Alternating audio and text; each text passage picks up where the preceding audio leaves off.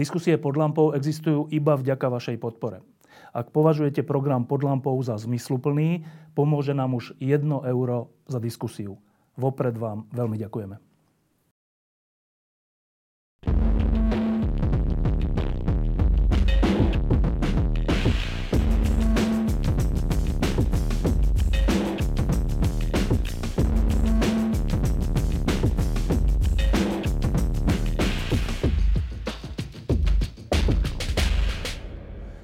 Dnes je presne 5 rokov od vraždy Jána a Martiny a o pár dní bude presne rok od začiatku ruskej agresie na Ukrajine. E, to sú témy, ktorými sme žili jednou, jednou posledných 5 rokov, druhou celý rok. A popri nich nám možno unikajú niektoré dôležité veci, ktoré v skutočnosti súvisia aj s tou vojnou na Ukrajine. Jednou z nich je otázka energií celý rok sme počúvali, e, že sme príliš závislí energeticky na Rusku a tomu to Rusku pomáha. A čo s tým ideme robiť? Celý rok sme počúvali, že e, treba diverzifikovať zdroje. Počúvali sme dokonca aj to, že Nemecko možno prehodnotí svoj zákaz alebo teda postupné utlmovanie jadrovej energie alebo jadrovej elektrárny. Dnes som si zavolal človeka, s ktorým e, som sa zoznámil ešte pred rokom 89 na elektrotechnickej fakulte. E, je to človek, ktorý sa už bol aj myslím raz alebo dvakrát pod lampou pred veľa rokmi. Myslím, že keď bola Fukushima alebo niekedy vtedy. A je to človek, ktorý sa veľmi vyzná v jadrovej energetike, respektíve v tom, čo to je, prečo je to dôležité, či je to nebezpečné, či je to šetrné alebo nešetrné voči prírode. A keďže jadrová energia môže byť jednou z odpovedí na súčasnú krízu energetickú, hoci to budí trocha strachu a trocha nezodpovedaných otázok, tak, tak e, sme sa rozhodli, že tomuto venujeme dnešnú lampu. Tak e, najprv Vlado. Ten strach ľudí z jadrovej energetiky alebo z jadrových elektrární, to je zaujímavá vec, je to dané Černobylom a Fukushimou? Určite aj. Možno, že by som začal trošku historicky. Skoro vždy sa ľudia boja neznámeho a keď niečomu nerozumejú, keď si niektoré veci nedokážu vysvetliť, tak sa toho podvedoma boja. To bolo vždycky v minulosti. A tá energia z jadra sa samozrejme najskôr zneužila a to prvé, čo ľudstvo zažilo, tak to boli bomby na Hirošimu Nagasaki. Takže ten prvý strach bolo, že jadrová bomba, ktorá de facto bola najničivejšia zbraň, ktorá ukončila druhú svetovú vojnu, bola dávaná ako memento, ako hrozba, ako ten najväčší strašiak, ktorý len mohol byť. Toto bolo, poviem, až do tých prvých veľkých havárií, teda poviem do Černobylu. A potom teda išli tie havárie, Three Mile Land a Černobyl, neskôr Fukushima, ktoré ako keby vytesnili už tú Hirošimu z Nagasaki. No strach z neznámeho je preto, že ľudia nerozumujú základným prírodným veciam. Tá radiácia tu bola, je a bude vždy. Je to súčasť prírody, čiže keď niekto ovláda prírodovedu, teraz sa obraciam na žiakov 6. triedy ľudovej, tak aby rozumeli, že súčasťou prírody je aj to žiarenie, je to forma odovzdávania energie alebo prejavu energie. Takže je to všade okolo nás. Ľudia sa boja, strach sa zneužíva, strach sa využíva. No a samozrejme je to určité smerovanie ekonomických, hospodárskych záujmov investorov, keď potlačím jeden druh energie, vyzdvihnem ten svoj, ktorý podporujem. Keď niekto potlačí ten môj, tak zase budem snažiť potlačiť zase nejaký iný zdroj energie. Dosť často sa to využíva hlavne v emóciách. Keď sú filmy, tak samozrejme násilie, krv, sex, proste veľké emócie, to prilákava ľudí. No a keď do toho zapletieš jadrovú haváriu, to sú tiež emócie, negatívne emócie. Emócie, ktoré ťa prinútia báť sa, tak samozrejme je to vec, ktorou sa manipuluje zmyslov človeka. No a dnes sme tu preto, aby sme si ozrejmili nejaké fakty, že to presne takto nie je. No a teraz, že akože je, je pochopiteľné, že sa všeličoho bojíme, najmä neznámeho. Mm-hmm. Menej pochopiteľné pre mňa je, že tak rozvinuté a inteligentne riadené krajiny, ako je Nemecko a Rakúsko, e, že sú Rakúsko už dlhé roky, mm-hmm. je že veľkým, veľkým odporcom jadrovej energetiky, tak, že odmieta, aby u susedov boli jadrové elektráne v Česku, na Slovensku a neviem, Maďarsku. E, a teraz po Fukushime aj Nemecko, ktoré má jadrové elektrárne, sa rozhodlo, že teraz, no vtedy, keď bola Fukushima, to už je pár rokov, e, že, tie, že ich teda utlmí. A pritom, akože racionálny pohľad, že koľko bolo havárií jadrových elektrární, že jadrových elektrární je na svete velikánske množstvo. Koľko bolo havárií a koľko bolo obetí tých havárií v porovnaní s dôsledkami a obeťami iných energií alebo iných masových vecí. Málo. V skutočnosti málo. Ako je možné, že aj tak racionálne spravované krajiny ako Nemecko a Rakúsko e, čo, tomu strachu podľahli? Zas musím ísť do histórie, aspoň do tých 70. rokov, ale predtým skúsim to ilustrovať na vtipe z 80. rokov. Kedysi sa vysvetľovali tri štádia alkoholizmu na Gorbačovovi. Najskôr prestaneš piť sám, potom zakážeš piť iným a potom sa ti tu na, na čele spraví taká pigmentová škvrna. A teraz na to Rakúsko. Najskôr prestali využívať jadrovú energetiku oni, potom sa ju snažili zakázať iným a potom to pozdvihli na niečo ako antijadrové náboženstvo. Pokračoval by som ďalším vtipom. Keď som bol v 90. rokoch v Nemecku, tak to bola taká úsmevná veta, že z hľadiska vnímania jadrovej energie Nemecko niečo medzi Rakúskom a Francúzskom.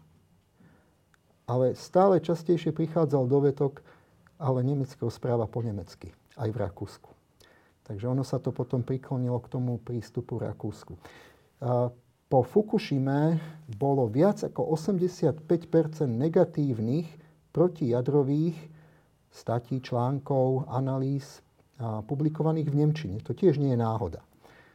No a teraz poďme do tých 70. rokov a do toho Rakúska. Ako sa z projadrového Rakúska stalo protijadrové Rakúsko? Rakúsko začalo v roku 1972 stavať jadrovú elektráreň v Zwentendorfe. Už predtým postavili tri jadrové reaktory, ale boli to školské alebo výskumné. Jeden bol v Gráci, už je zlikvidovaný, jeden bol v Cybersdorfe, to bolo pomerne veľké výskumné centrum s výskumným reaktorom, tiež už je zlikvidovaný. No a ten, ktorý je vo Viedni v Prátri, ešte stále funguje a my tam chodíme so študentami na cvičenia, je to v rámci univerzity. Čiže vybudovala sa nejaká základňa, vybudovali sa vedomosti, ľudia, infraštruktúra a kúpila sa od, myslím, General Electric licencia na výstavbu 732 MW bloku varného reaktora.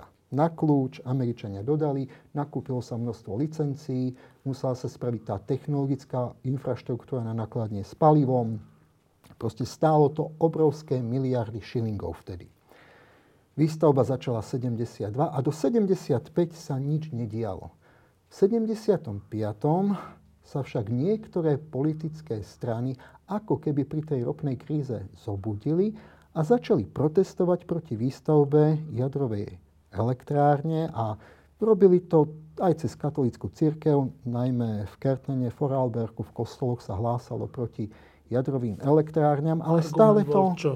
Argument bolo nebezpečie, nebezpečie Hiroshima, Nagasaki, bomba, bomby bomba, ale proste strach zo žiarenia, ktorý ako keby to zelené hnutie, ktoré sa vtedy tvorilo, začínalo trošilinku rásť. No a zistili sa tie, tie väzby, že teda ľudia to počúvajú, chcú teda bojovať za životné prostredie, lenže ten význam bol na úrovni 15-20 minoritné. Nebolo Navyše, to... vtedy už bolo veľa, veľa jadrových elektrární po svete. A nebolo ich až tak strašne veľa. No, neboli, neboli 10. Dobre, poviem, že ich bolo 50. No, a, no ale, a s výsledkami akými? S výsledkami viac menej dobrými, lebo vtedy to bola hlavne prestížna záležitosť a v podstate aj Rakúsko sa do toho dalo, že chcú ovládnuť tento technologicky náročný zdroj, aby dokumentovali svoju technologickú vyspelosť. No, čiže z tých 50 elektrární, keďže okolo ľudia nezomierali a nerodili sa tam deti s troma rukami, tak aký mohol byť argument na začiatku tohto odporu k jadrovej energii? Ono to bolo spojené viacero vecí. Jednak tie licencie boli obrovsky drahé a niekto odhadol tie náklady na 33 miliard šilingov. Na tú elektráreň. Na tú elektráreň. Čo by aj dnes bolo na úrovni v dnešných cenách možno, ja neviem, do 10 miliard eur. Ja to neviem presne prepočítať v tej cenovej hladine. Lebo k tomu boli aj tie licencie na ďalšie technológie, lebo nemalo sa zostať pri jednej, elektrárni. Samozrejme, tých elektrární malo byť viacej a bola to celá zmena vlastne uholného, ropného, plynového priemyslu, ktorí sa začínali určitým spôsobom brániť a tí prví podporovatelia práve týchto zelených aktivít, to boli, boli tí uhliari, plynári, lebo chceli si zachovať svoj zdroj. Napokon je to logické, je to aj pochopiteľné, ale okolo toho 75. keď to začalo, naozaj to bolo minoritné hnutie. No. Lenže ono to postupovalo, Vtedy bol premiér minister, tá kancelár Rakúska Bruno Krajský, významný politik, sociál-demokratická party, tá strana, SPE sa to volá v Rakúsku. No a vyhlásil celonárodné referendum. A bol si istý, že bude za spustenie Sventendorfu, lebo tá elektráreň bola viac menej postavená. Dokonca aj palivo bolo kúpené, ale nebolo uvedené do kritického stavu, či neprebral kritický experiment. No ale bol si totálne istý, že to možno skončí 70 30, možno 80 20 a preto si chcel potvrdiť svoje politické postavenie a spojil svoj mandát kancelára Rakúska s, s, s výsledkom, s úspechom referenda, pretože si bol 100% istý, že to tak bude. Lenže zrazu začala obrovská antikampaň, antikrajský, anti antiatóm. A zrazu to vydalo tak, že 1,576, tuším, že milióna, čiže milión 576 tisíc, bolo za Cventendorf a de facto potvrdzovalo krajského v tom, v tom úrade. A o 30 tisíc viacej bolo proti. Čiže 1,6, čiže rozdiel bol necelých 30 tisíc hlasov. Keď si to zoberieš na percentá, to bolo, ja som si to nedávno pozeral, 49,53 proti 50,46 alebo koľko. Čiže naozaj 30 tisíc hlasov, ale znamenalo to odchod krajského. A v tom momente sa to, nechcem povedať, že projadrové Rakúsko zmenilo na protijadrové, pretože keď ti protestujúce politické strany, ktoré odstránilo konkurenčnú politickú stranu, vyhrajú takéto referendum, tak, na tom trvajú, tak samozrejme trvajú nielen na odstavení. Tam do dvoch mesiacov a, vznikol a bol v parlamente schválený Atomsperrgesetz. Čiže zákon, ktorý zakazoval výstavbu a prevádzku hociakých jadrových reaktorov v Rakúsku. Do dvoch mesiacov to mali schválené. A potom prišiel, myslím, že Fred Sinovác ako kancelár, ktorý bol absolútne protijadrový. A keď to je niekoľko rokov, samozrejme médiá sa nastavia. Neue Zeitung to píše doteraz úplne šialene zamerané totálne protijadrovo. No a tých médií a vlastne už aj tých aktivistov, aj tých hnutí, aj tých politických vlastne deklarácií proti jadrovej energetike stále, stále viac a viac pribúdalo. Do toho prišiel o pol roka uh, udalosť Three Mile Island. To bola prvá taká medializovaná havária v Amerike. Nikto nezahynul, ale natavila sa aktívna zóna v reaktore No a bola to vážna udalosť, potom to odstránili, spojaznili ten reaktor o 15 rokov, ale viac menej. To bola prvá taká mediálna udalosť, kedy CNN pred elektrárňou, kde teda behali ľudia, riešili nejaké technické problémy, robili katastrofické predpovede, ako reaktor vybuchne. No nemohol vybuchnúť, ale proste tie médiá na to naskočili a boli to priame prenosy z nejakých fabulovaných možných vývinov tej havárie No to už proste nebolo možné nejakým spôsobom zvrátiť. Aj keď to SPS sa potom snažilo dostať, a možno, že sa aj dostal, už neviem presne ten politický vývoj, vývoj v Rakúsku, dokonca sa pripravovalo nové referendum o spustení toho Zwentendorfu. No ale prišiel Černobyl a už to bolo úplne pochované. Dobre, čiže to je, taká, to je zaujímavý taký dejinný vhľad, že ako to vznikalo v Rakúsku. Ale stále mám tú otázku, že um, racionálni ľudia si vedia spočítať plusy a mínusy. Však všetko má aj plusy, aj mínusy. A jadrová energetika má aj plusy, aj mínusy. Veď vždycky je tam nejaké nebezpečenstvo, vždycky je nejaké riziko, vždycky sa niečo niekedy stane. Ale to isté platí pre uholnú a ďalšie ano. E, elektrárne. A teraz, že keď si racionálne spočítam, hm, ako je šetrná jadrová energia voči prírode a ako je šetrná uholná a iná energia voči prírode, aj riečná, vodná a všelijaká. Ak si spočítam dôsledky pre zdravie uholnej tej a onej, tak hádam, existuje nejaké porovnanie vedecké, nie že jadroví odborníci alebo naopak tí, čo sú proti, ale normálne, že vedecké porovnanie, že plusov a mínusov a z toho, aspoň čo ja o tom viem, keďže som to študoval ešte, ešte aj vtedy, keď sme mhm. boli na škole, z toho, čo ja o tom viem, tak plusy výrazne prevažujú u jadrovej energetiky. Ako je možné, že rozvinuté krajiny si túto súvahu neurobia? Technicky vzdelaní, alebo aspoň tí, ktorí ovládajú Excel a trojčlenku, si to vedia spraviť Bohužiaľ, v mnohých prípadoch je to otázka nejakého väčšinového názora a nejakého postoja. Myslím si, že aj Neinformovanej väčšiny?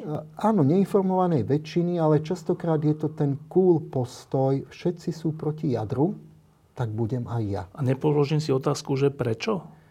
No ty áno. Ale no ale myslím... Nemaj veľkú predstavu o tej, poviem, že väčšinovej filozofii, hlavne v nemeckých hovoriacich krajinách. Tam, keď nejaký väčšinový názor, to je jedno, že neodborný, prevládne, tak málo kedy sa to zmení nejakými argumentmi. To naozaj počkaj, tak ja si tak predstavujem, že sila. keď sa takéto niečo deje, o tomto sa rozpráva, tak predpokladám, že nemeckí vedci uh-huh. sa, sa ozvú. Áno. Aj sa v televíziách, všelikde. Neboli do médií pripúšťaní, Vždycky to bolo relativizované, vždycky tam dali ako protiváhu plačúcu starenku, ktorá sa bojí o svoje deti, lebo sa jej pokazila zaváranina a pravdepodobne bolo preto, že vedľa v susednom štáte jadrová elektrárne, ešte keď je v tom istom štáte, tak to je ešte horšie. Častokrát to boli absolútne emotívne, netechnické argumenty, ktoré sa však v tej verejnosti prijímali No a ten človek, ktorý má svoju predstavu, svoje vedomosti, chápe fyzikálnym základom, si povedal, tak tu na sa ja nebudem hádať a ustúpi. A ustupovalo sa týmto laickým názorom. Poviem to na dvoch, troch príkladoch. My sme chodili so študentami občas do toho Cventendorfu pozrieť sa, ako tá elektráň vyzerá, alebo počase sa tam stalo tréningové stredisko Siemens KVU, teda nemeckých, a jadrových inštitúcií, aby teda trénovali nejaké opravy veľkých čerpadiel alebo niečoho. Čiže chodili sme tam so študentami na exkurziu, videli sme vedľa Dünrohr, čo bola uholná elektráreň, videli sme vodnú elektráreň na Dunaji. No a zrazu sme zistili, že ten Sventendorf je 20 krát výkonovo väčší, ďaleko lepší, menší, proste všetko excelentné a tí študenti nevedeli veľmi pochopiť, prečo to tí Rakúšania zatvorili. Tak sme sa pýtali, boli tam tí profesori z Atom inštitútu alebo pracovníci toho Zwentendorfu a tí povedali, proste nepustili nás do médií vysvetľovať, v čom sú výhody jadrovej energetiky. Ani keď sme veľmi chceli. Môj priateľ, bohužiaľ už tiež je na dôchodku, 80-ročný profesor Beck, spravil raz taký, keby pokus. Zobral si 200 ľudí, ktorí bolo nejak zameraných hlavne proti jadrovej energetike, zoberme si 200 náhodne vybratých Rakúšanov. A týždeň vysvetloval všetky výhody jadrovej energetiky. A priamo na tom výskumnom reaktore, čo majú vo Viedni, vo Prátri, robili rôzne experimenty. Ukázali im čerenkové žiarenie, ukázali sa, ako odstavuje ten reaktor, bezpečnostné systémy a tak ďalej. Na začiatku spravili anketu, že koľko z vás je proti jadrovej energetike a že prečo. Tak z tých 200 približne 190 bolo proti jadrovej elektrárni a väčšinovo minimálne stovka nevedela, že prečo. A výsledok celého toho týždňa vysvetľovania bolo, že pri tej záverečnej ankete po týždne vysvetľovania bolo proti znova 190 ľudí, ale tentokrát už vedeli prečo. A toto nevedel vysvetliť, pochopiť, No pretože ľudia už tam išli predpojatí, že sú prečo a nevedeli napísať prečo. No ale keď im vysvetlil všetky tie veci, tak si to povedali, no síce toto sa tvrdí, ale ja tomu aj tak neverím, lebo ja chcem veriť niečomu inému. A to je vlastne to, čo my vidíme v mnohých krajinách, hovoril si Rakúsko, Nemecko teraz sa úplne posunulo, do iných polôch, ako bolo kedysi. A keď som tam bol dva roky v 92. 93. tak by som povedal, že 50 na 50, že veľa ľudí aj bežného obyvateľstva rozumelo tej jadrovej energie a bolo za. Nemecko malo 26% elektriny z jadra. To nebolo málo. Teraz už nemá nič. A no. sú s tým spokojní. A znova pália uhlie. Ako keby uhlie bola záchrana pre životné prostredie v Nemecku. Toto ja neviem pochopiť stále. No, e, dostali sme sa e, vinou vojny, vinou agresívnej ruskej vojny na Ukrajine, sme sa dostali do trocha novej situácie, keď predtým sa hovorilo, že ale tak nemusíme mať jadrovú energiu, veď máme lacné zdroje z Ruska, mm-hmm. hovorili Nemci. A postavíme ešte ďalší ropovod a plynovod a neviem. Mm-hmm. A zrazu sa ukázalo, že počkaj, tak my sme vlastne závislí, úplne závislí na ruskom agresorovi, pričom sme si sami vypli jadrové elektrárne, ktoré by tú závislosť oveľa zmenšili. A zrazu je tá diskusia, že nemali... Mimochodom, v akom je stave? Zrazu je tá diskusia, že nemali by sme sa k tomu vrátiť. Sleduješ to trocha? V akom je to stave? Je to v takom stave, že sa nevracajú. A, ne, a neargumentuje sa? A skúšalo sa. Takže ten stav bol taký, že oni v roku 2021 vypli 3 veľké 1300 MW bloky a v decembri 22 posledné 3 tiež 1400 MW bloky. Čiže oni si odstránili posledných 6% elektrické energie, ktoré mali z jadra. No ale prišla naozaj zima, rozprávalo sa, tak to nevypínajme, však aspoň pol roka, vydržme ešte, však prevádzkujme. Jednak by sa tým porušila domáca legislatíva, čo má Nemec v zákone na papieri rozhodnuté, pripravené, tak to chce dodržať. Ale tak predsa spravili taký ústupok, že z tých posledných troch povedali, tak dve budeme držať v tzv. studenej rezerve a keby naozaj bolo úplne najhoršie, tak ešte ich budeme prevádzkovať nejaký mesiac, dva na tzv. výkonovom efekte. To je prevádzka, že nemôžeš využiť 100% výkon, ale tým, že znížiš výkon, znížiš teplotu chladiva, vieš ešte využívať 50-60% výkonu z 1700 MW bloku, stále je to 700 MW, je dva bloky v Bohniciach majú. Ale je to časovo obmedzené. Takže oni prijali rozhodnutie, že do 15.4. existuje teoretická možnosť, že dva bloky opätovne spustia No a tú tretiu elektráreň, to bola jadrová elektráreň Emsland, majú rezervne nahradiť v prípade nejakej katastrofy a nedostatku dva lodné motory, ktoré budú spalovať naftu. Toto bolo riešenie, rozhodnutie. Čiže to, čo sa povedalo, že december 22 šlus a nikdy viac, tak to trošku takto dali ako do zálohy, keby bola akože absolútna katastrofa, lebo oni naozaj boli odstavené od decembra, nespustili sa. Tak udržovať ich prevádzky schopné. No, lenže tu nás sa nedá spraviť také riešenie, však keď budeme potrebovať aj ďalší rok. Za prvé, licencie sú vypršané. Musíš všetko obnoviť, všetko schváliť. Keď vieš od 2011, že v decembri 22 budú odstavené všetky elektrárne, tak neobnovuješ, neopravuješ, nerekonštruuješ, nenahrádzaš, neinvestuješ. Ľudia, ktorí tam robia, sú v dôchodkovom alebo tesne pred dôchodkovom veku, alebo aj tí ľudia odchádzajú, neobnovujú si licencie, nevzdelávajú sa. Takže keď by si naozaj to chcel reštartovať, tak to nespravíš na rok. Na rok sa to neoplatí. musí spraviť veľkú rekonštrukciu, veľký refurbishment toho zariadenia, čo trvá rok, dva. A potom to má zmysel, keď je to 5 alebo 10 rokov. Lebo musíš zadať objednávku na palivo, to ti tiež len tak rýchlo nevyrobia. A musí tam byť nejaký zmysel, no ale rozhodnúť, že ďalších 5 alebo 10 rokov, to si táto vláda voči svojmu protijadrovo zameranému obyvateľstvu nedovolí, lebo je to politicky takmer nepriechodné. A hoci by to Nemecku pomohlo? Hoci by to strašne Nemecku pomohlo. Tam sa opäť reštartujú uholné elektrárne. Čo je to najhoršie. A, a vezú uhlie z Austrálie, z Kolumbie. Spalujú to znova. To najhoršie. A to tá verejnosť akceptuje, lebo uhlie teraz je strana zelených vo vláde. Teraz je to absolútne nepriechodné. Ak by strana zelených vo vláde s týmto súhlasila, tak popre svoju existenciu. S jadrovou No dobre, a, a keď súhlasí s obnovením uholných elektrární, to nepopiera svoju existenciu? Jak to? Nie, pretože to jadro to bola vlajková loď. To no, tak uhlie, to uhlie bolo... je horšie. Ja s tebou súhlasím, Štefan, ďakujem, že a ma čo hovoria zelení na uhlie?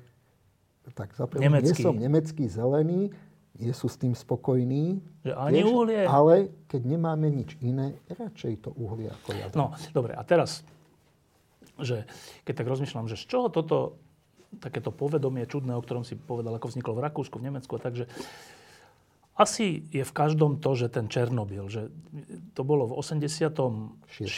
sa to mhm. stalo v, v apríli a z hodou okolností, my sme vtedy, ja som vtedy bol štvrtak, či koľko tak na elektrotechnickej fakulte so zameraním na jadrovú energiu a sme museli ísť potom do Kieva, potom, čo sa to stalo na, na tú stáž, či čo sme tu tam boli, na nejaké, stáž sa to volalo, alebo niečo ano. také? Bezdevízová výmena, prax, ja som bol ano. rok pred tebou no. a potom o dva roky No a my sme tam museli ísť, hoci, keď, keďže tam mali byť aj preteky mieru cyklistické, mm-hmm. tak západné krajiny tam nedali svojich cyklistov, že však to je nebezpečné. My sme tam proste museli ísť. No.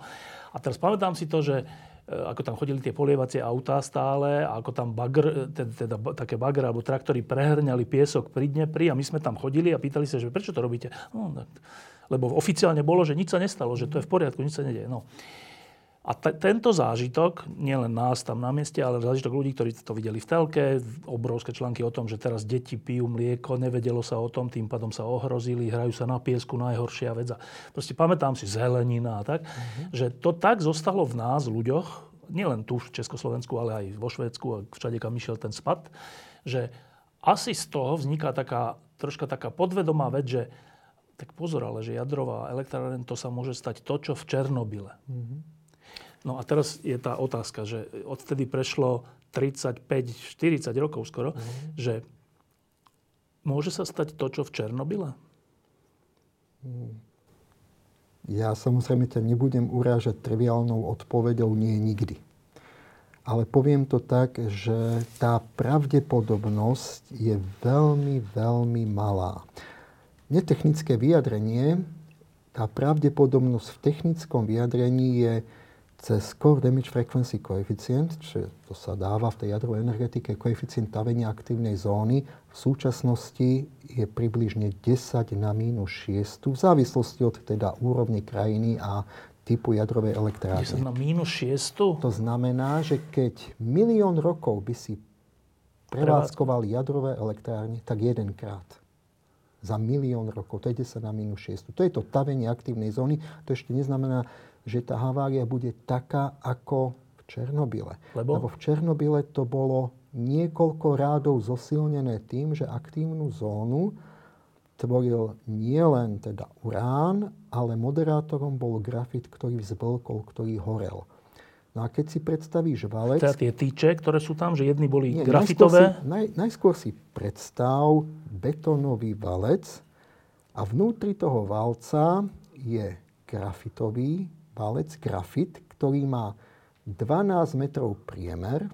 A Tiež 7, taký valec? Áno, áno, 7 metrov výšku. To je moderátor. A to bol z nejakých grafitových, teda uhlíkových blokov.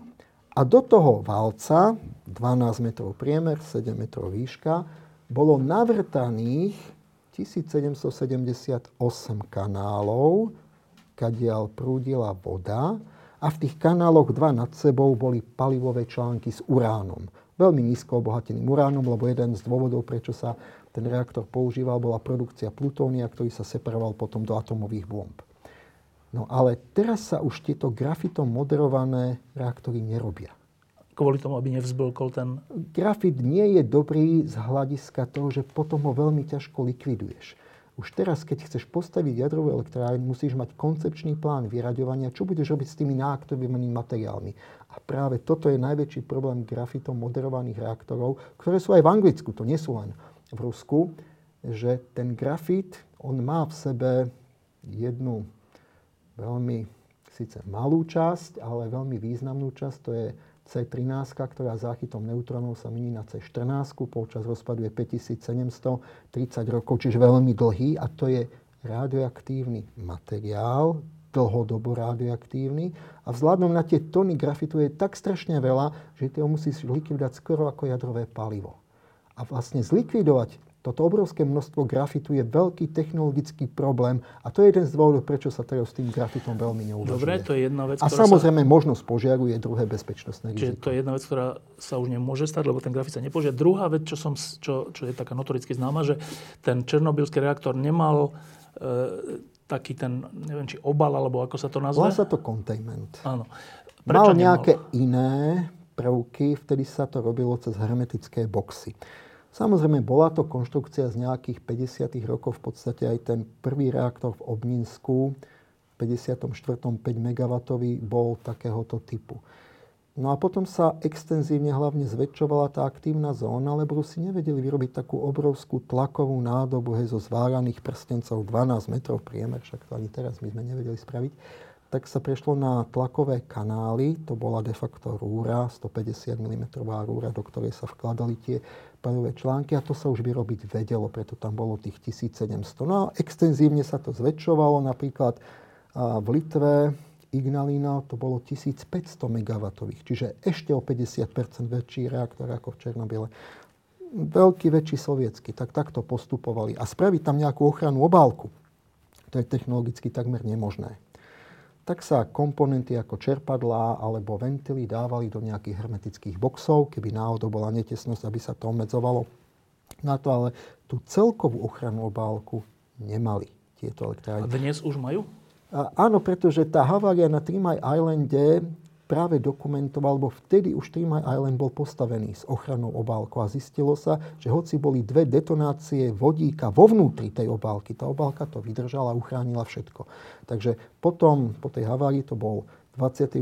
marec 1979, to bolo celosvetové odporúčanie agentúry pre atomovú energiu. Keď budete stavať nové bloky, prosím uvažujte o tom, že by ste mali mať tento containment, čiže plno tlaku ochrannú balku, ale pri tak extenzívne veľkom, rozsiahlom bloku, ako je Černobyl. Keď som bol v Ignaline, mimochodom, tam sa natáčal aj ten HBO seriál o Černobyle na 1500 MW Ignaline. Toto bolo natočené tak keď som tam bol s nejakým tímom na likvidáciu, tak hovorili, že s ohľadom rozsahu betónu je to viac ako Cheopsová pyramída betónu len. Čiže keď musieť niekde odovzdať ten betón, tak môžu postaviť novú Cheopsovú pyramídu tak rozsiahle zariadenie nemôže mať plnotlakú ochranu obálku, môže mať podtlakovú, ak by sa navrhovala, ale nebola tam navrhnutá. Ale tie moderné, dnešné Už majú, majú všetky? buď podtlakovú, alebo plnotlakú. Napríklad Mochovce majú barbotažnú väžu, voláme to podtlakový kontement, takže v prípade nejaké netesnosti na primárnom okruhu a úniku tlakového rázu do prostredia zafunguje systém barbotážnych veží, cez korytka, kondenzuje sa voda a po nejakej minúte sa vytvorí podtlak, takže aj keby bola niekde netesnosť, čo nie je, ale aj keby bola nejaká netesnosť, tak prvé hodiny ide zvonka vzduch donútra, lebo sa vytvoril podtlak. A nie naopak. Je to daň za to, že máme veľa bezpečnostných prvkov na tých reaktoroch VVR 440, máme 6 slučiek, nie 2, nie 4 slučky máme veľkokapacitné návodu tzv. horizontálne parogenerátory, ktoré sú v samostatných boxoch. Máme dve uzatváracie armatúry, ktoré oddelujú teda tie okruhy každý. Tým pádom máme veľmi veľa tých stavebných, koncepčných a strojárskych prvkov, takže spraviť ochranu oválku na plnotlakový systém, tak ako je to zvykom v západných tlakovodných reaktoroch, že máš vertikálne parogenerátory, a že to má všetko zhustené, tak aby žeriav sa ti ho mohol pohybovať, tak je to iná filozofia, ale nehovorím, že podtlakový kontejment je horší ako plnotlakový. Každý má svoje výhody, každý má svoje nevýhody. Dobre, teraz dru- čiže to je jedna vec, že sú dnes už inak koncipované jadrové elektrárne, než bol Černobyl. Áno, ten dizajn sa zásadne zmenil. E, smerom k bezpečnosti. A teraz druhá vec je, že, e, že vlastne čo sa v tom Černobyle stalo po všelijakých chybách ľudí a všeličom, tak e, okrem iného, tí ľudia, ktorí to tam zachraňovali, tí, tí, tí, prvý kontakt, e, nemali potrebné vybavenie na sebe, nemali dozimetre, nevedelo sa vôbec, koľko žiarenia dostali. Neboli o tom v, podstate informovaní, že, že čo idú robiť. Zomrelo, nie, ich, nie, nie, nie. zomrelo ich 31, som sa do, do, dočítal. Dobre, tá prvá, to myslím, prvá, prvá vlna, áno, tá prvá vlna bolo 28 požiarníkov plus dvaja strojníci, a plus jeden a ten neviem, ktorý bol. No. Potom neskôr zahynul kameraman a pilot helikoptery, ktoré tam robili zábery, čiže do dvoch mesiacoch tých priamých obetí havárie bolo 38. A teraz poviem, že ten seriál HBO bol strašne pútavý a poviem aj po fyzikálnej stránke v mnohých ohľadoch výborný. Čiže by som povedal, že áno, takto to mohlo byť. Ale samozrejme, že to bolo znova tá pútavosť a ťahá nás znova cez ľudské nešťastie. Povedal si sám, že tí ľudia tam išli hasiť bez toho, že by mali dozimetre. Oni mali dozimetre, lenže tá učič, ručička ukazovala za roh, nevedeli čo ako. Častokrát tie dozimetre sa rýchlo vyvíjali, čiže tá pravidelná údržba dozimetrov možno nebolo najlepšia, ale je pravda, že keď išli hasiť, išli do priestorov, ktorá tá dávka bola veľká. Ale oni z tých 28 požiarníkov nie všetci zahynuli na žiarenie. Tam ti každý požiarník, každý, ktorá zhasil požiar, vie, že to najväčšie nebezpečenstvo je veľké sálavé teplo. To sálavé teplo ti naruší pokožku a cez tú pokožku prejdú rôzne bacily, proste infekcie a tak ďalej. A keď máš poškodenú veľkú časť tým sálavým teplom tej pokožky, ona sa na začiatku zdá len červenaná, ale potom začnú plusgiere, potom sa to začne proste ďalej rozvíjať a to salve teplo tam bolo obrovské. Čiže ja si myslím, ale tak nemám to potvrdené, že možno z tých 28 viacej tých požiarníkov zomrela na následky práve toho sálavého tepla ako radiácia. Ale určite tam bola aj významná radiácia, ale nikto to presne nevedel zmerať. Áno. Ďalšia vec bola, že koľko bolo obetí z civilného obyvateľstva. Tam som sa zase dočítal, že tam išlo veľká, veľkú váhu majú vždy prvé okamihy, hodiny, dní mm-hmm. a že tí ľudia, ktorí tam bývali, nie, nie zamestnanci, ale normálni civil, civilní ľudia, že neboli okamžite evakuovaní. Áno. Čím pádom, tie, tie, čím pádom tý, to žiarenie asi e, ich zasiahlo viac, než by bolo nevyhnutné. Toto je tiež trošku mýt. Nie je to tak? Áno, v zásade poviem 80% správne hovoríš, ale tam treba povedať, že Černobyl bol správne mesto, mal 9 tisíc obyvateľov a bol niekde 9-10 km od samotnej elektrárne. Ale tí zamestnanci, to kľúčové mesto sa volalo Pripiať a to bolo tesne za 3-kilometrovou zónou, čo je to kritérium isolation sitting. Menej ako 3 km od žiadnej jadrovej elektrárne nesmú bývať ľudia. To bolo 3,5-4 km. A tam tých ľudí bolo 49 tisíc sa odhaduje. A to mesto malo byť evakuované skôr. Oni ho začali evakuovať. Samozrejme, najskôr dali zákaz vychádzania.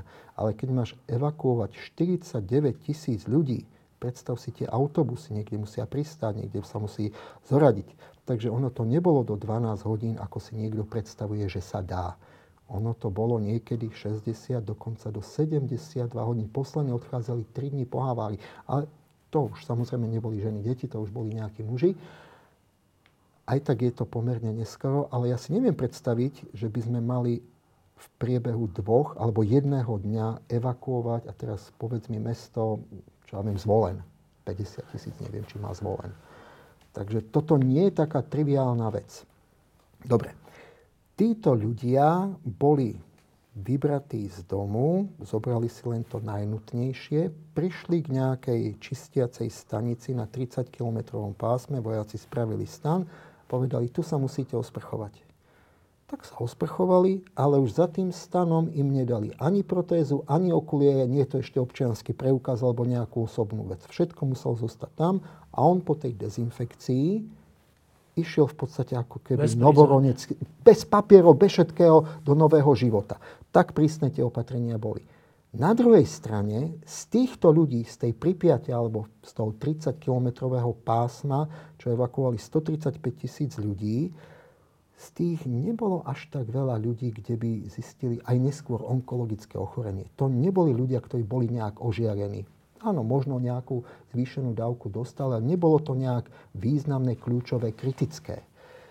Možno, že horšie boli tí v Bielorusku, lebo Černobyl je tak v rožku medzi na Ukrajine medzi Ruskom a Bieloruskom, ale ten vietor na začiatku, ten silný radioaktívny mrak išiel smerom na Bielorusko hore, čiže časť Ruska, Volín na Ukrajine a potom Bielorusko, boli zasiahnutí a tam sa našlo naozaj signifikantné zvýšenie výskytu rakoviny štítnej žľazy.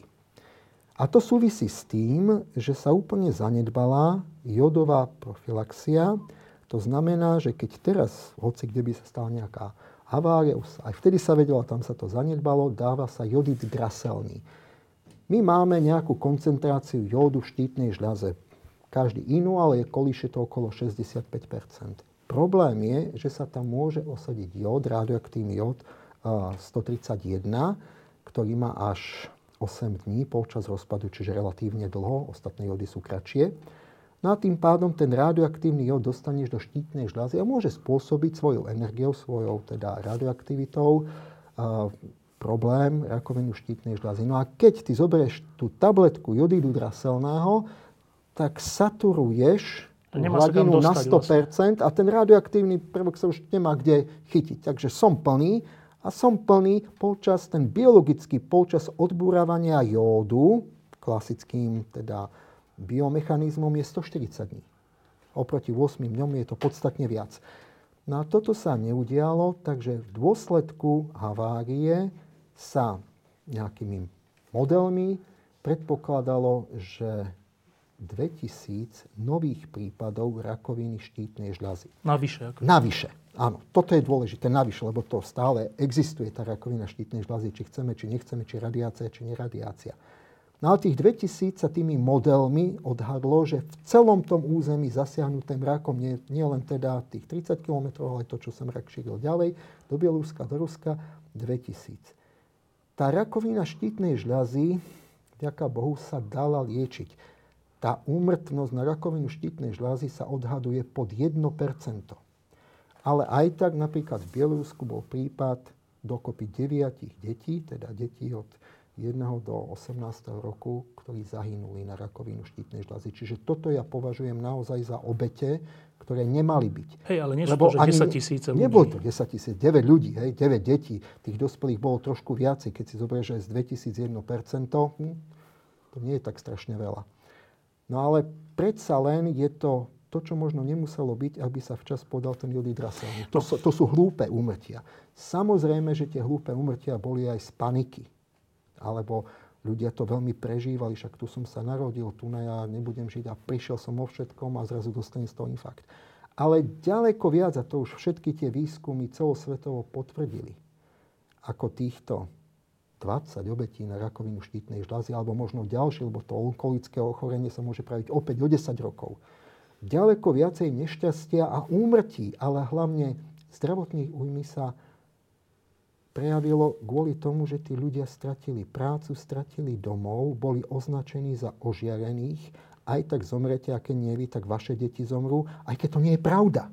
Keď to niekto vníma a sedí pol roka, života, no? rok, dva, niekde v teplákoch, na dávkach, začne piť, byť ženu, hej, cukrovka a všetky možné choroby prichádzajú, samovraždy, stratí zmysel života a tieto sociálne dopady ktoré nasledovali po Černobyle, priniesli podľa mňa ďaleko viacej smrteľných prípadov ako priamy následok choroby zo žiarenia. No a to sme teraz pri Fukushime, lebo to som si porovnal, e, kde som sa zase dočítal, že tam dokonca, neviem, či sa nemýlim, ale že nebol, tam ne, nezahynul nikto priamo z ožiarenia, že nikto, hoci my máme teraz, keď sa povie Fukushima, tak máme pocit, že tam je nejaký jadrový výbuch, alebo čo, že nikto nezahynul ani z tých zasahujúcich, z tých, neviem, požiarníkov, alebo neviem koho a že tiež tam bolo, že dočítal som že okolo tisíc umrtí, ale tisíc umrtí v skutočnosti chronicky chorých ľudí, ktorí sa v, v tom okolí nachádzali, neviem, 50 km, ktorí ale Japonci okamžite evakuovali, ale tá evakuácia, presun a život niekde inde spôsobil, že tisíc, tak ale Japonci sa dožívajú vysokého veku, takže tisíc väčšinou starších ľudí e, v dôsledku evakuácie zomrelo, ale teda, že japonské úrady, hoci boli veľmi kritizované, že málo informovali Japoncov a tak, tak že keď som si to porovnal, tak, tak, tak reagovali veľmi rýchlo, otvorene voči tým ľuďom, ktorí okolo bývali a teda vlastne tam nedošlo k obetiam. Takým tým priam. Je to tak? Dobre, je to tak. Nikoho ani v súčasnosti netrápi, že v dôsledku tsunami zahynulo 20 tisíc ľudí. Vtedy, Utopilo tom... sa. Hej? Jak prišla tá vlna, Vo utopilo sa 20 tisíc ľudí. Napriek tomu je to prezentované ako jadrová katastrofa, ako keby týchto 20 tisíc ľudí, ktorí sa utopilo, zomrelo na následky žiarenia, čo vôbec nie je pravda. Ale proste to katastrofické prezentovanie tej havárie ľudia podvedome takto vnímajú. Záchranári, ktorí tam prišli, mali povolenú dávku 250 milisievert. Aby sme si to uvedomili, bežne je okolo nás, a dostávame, či chceme, či nechceme, či kojenci, či, či jadroví experti, 1 milisievert za rok. A oni mohli dostať 250. To je taká limitná hodnota, kedy hranica zdvojenia mutácií v dôsledku prebytočnej energie, v dôsledku žiarenia, môže dosiahnuť právú hodnotu. Bol to limit, na ten limit nikto nešiel. A z tých tisícov záchranárov, ktorí tam boli, lebo to boli aj tí, čo potom odstraňovali nejaké následky a manipulovali s kvapalnými radioaktívnymi odpadmi, nikto neochorel na rakovinu. Prvý človek, ktorý zomrel, bolo po viac ako 8 rokoch, aj to sa nevie, či bolo následkom toho, pretože keď má tisíc ľudí, tak niekto tú rakovinu zákonite v tom štatistickom rozdelení dostane. Čiže hovoriť, že nejaká obeď, ktorá či priamo bola na tej elektrárni, alebo neskôr odstraňovala následky, dostala chorobu zožerenia sa nedá. Proste nie je taký človek. To, čo však sa úplne zamlčuje, že vznikla panika. Ďalej evakuovať nejaký dom dôchodcov, kde sú 90-100 roční Japonci, premiestniť toho človeka, to je hrazu smrťou.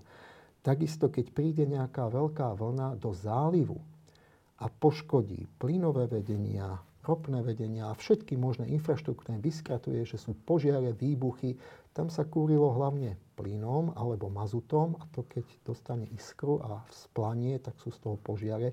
Čiže následkom havárie iných energetických zdrojov, hlavne na vykurovanie, zomrelo niekoľko desiatok osôb. O tom sa vôbec nerozpráva. Stále sa len hovorí o havárii jadrovej elektrárne, čo nie je celkom korektné. Lenže proste takto tá verejnosť dostala prezentovaná, prezentované a, a ťažko tento vývoj myslenia zmeniť. Ja by som uviedol znova Rakúsko. Tamto antijadrové náboženstvo dosiahlo takú úroveň, že učiteľky v materských škôlkach, v jasličkách začali podávať deťom jodid draselný. Napriek tomu, že je to 20 tisíc kilometrov ja, od nich, Fukushime? kvôli Fukushime v Rakúsku, tak deti to prežili. Väčšinou sa len pokakali, ale tak prežili to.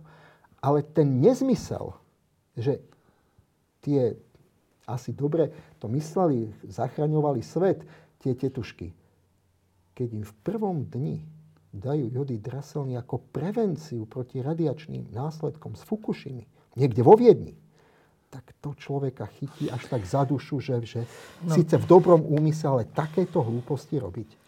Dobre, tak e, prešli sme si tie, tie havárie a ich následky a čo sa mohlo a nemohlo urobiť. E, každý nech si urobí z toho obraz. Ale e,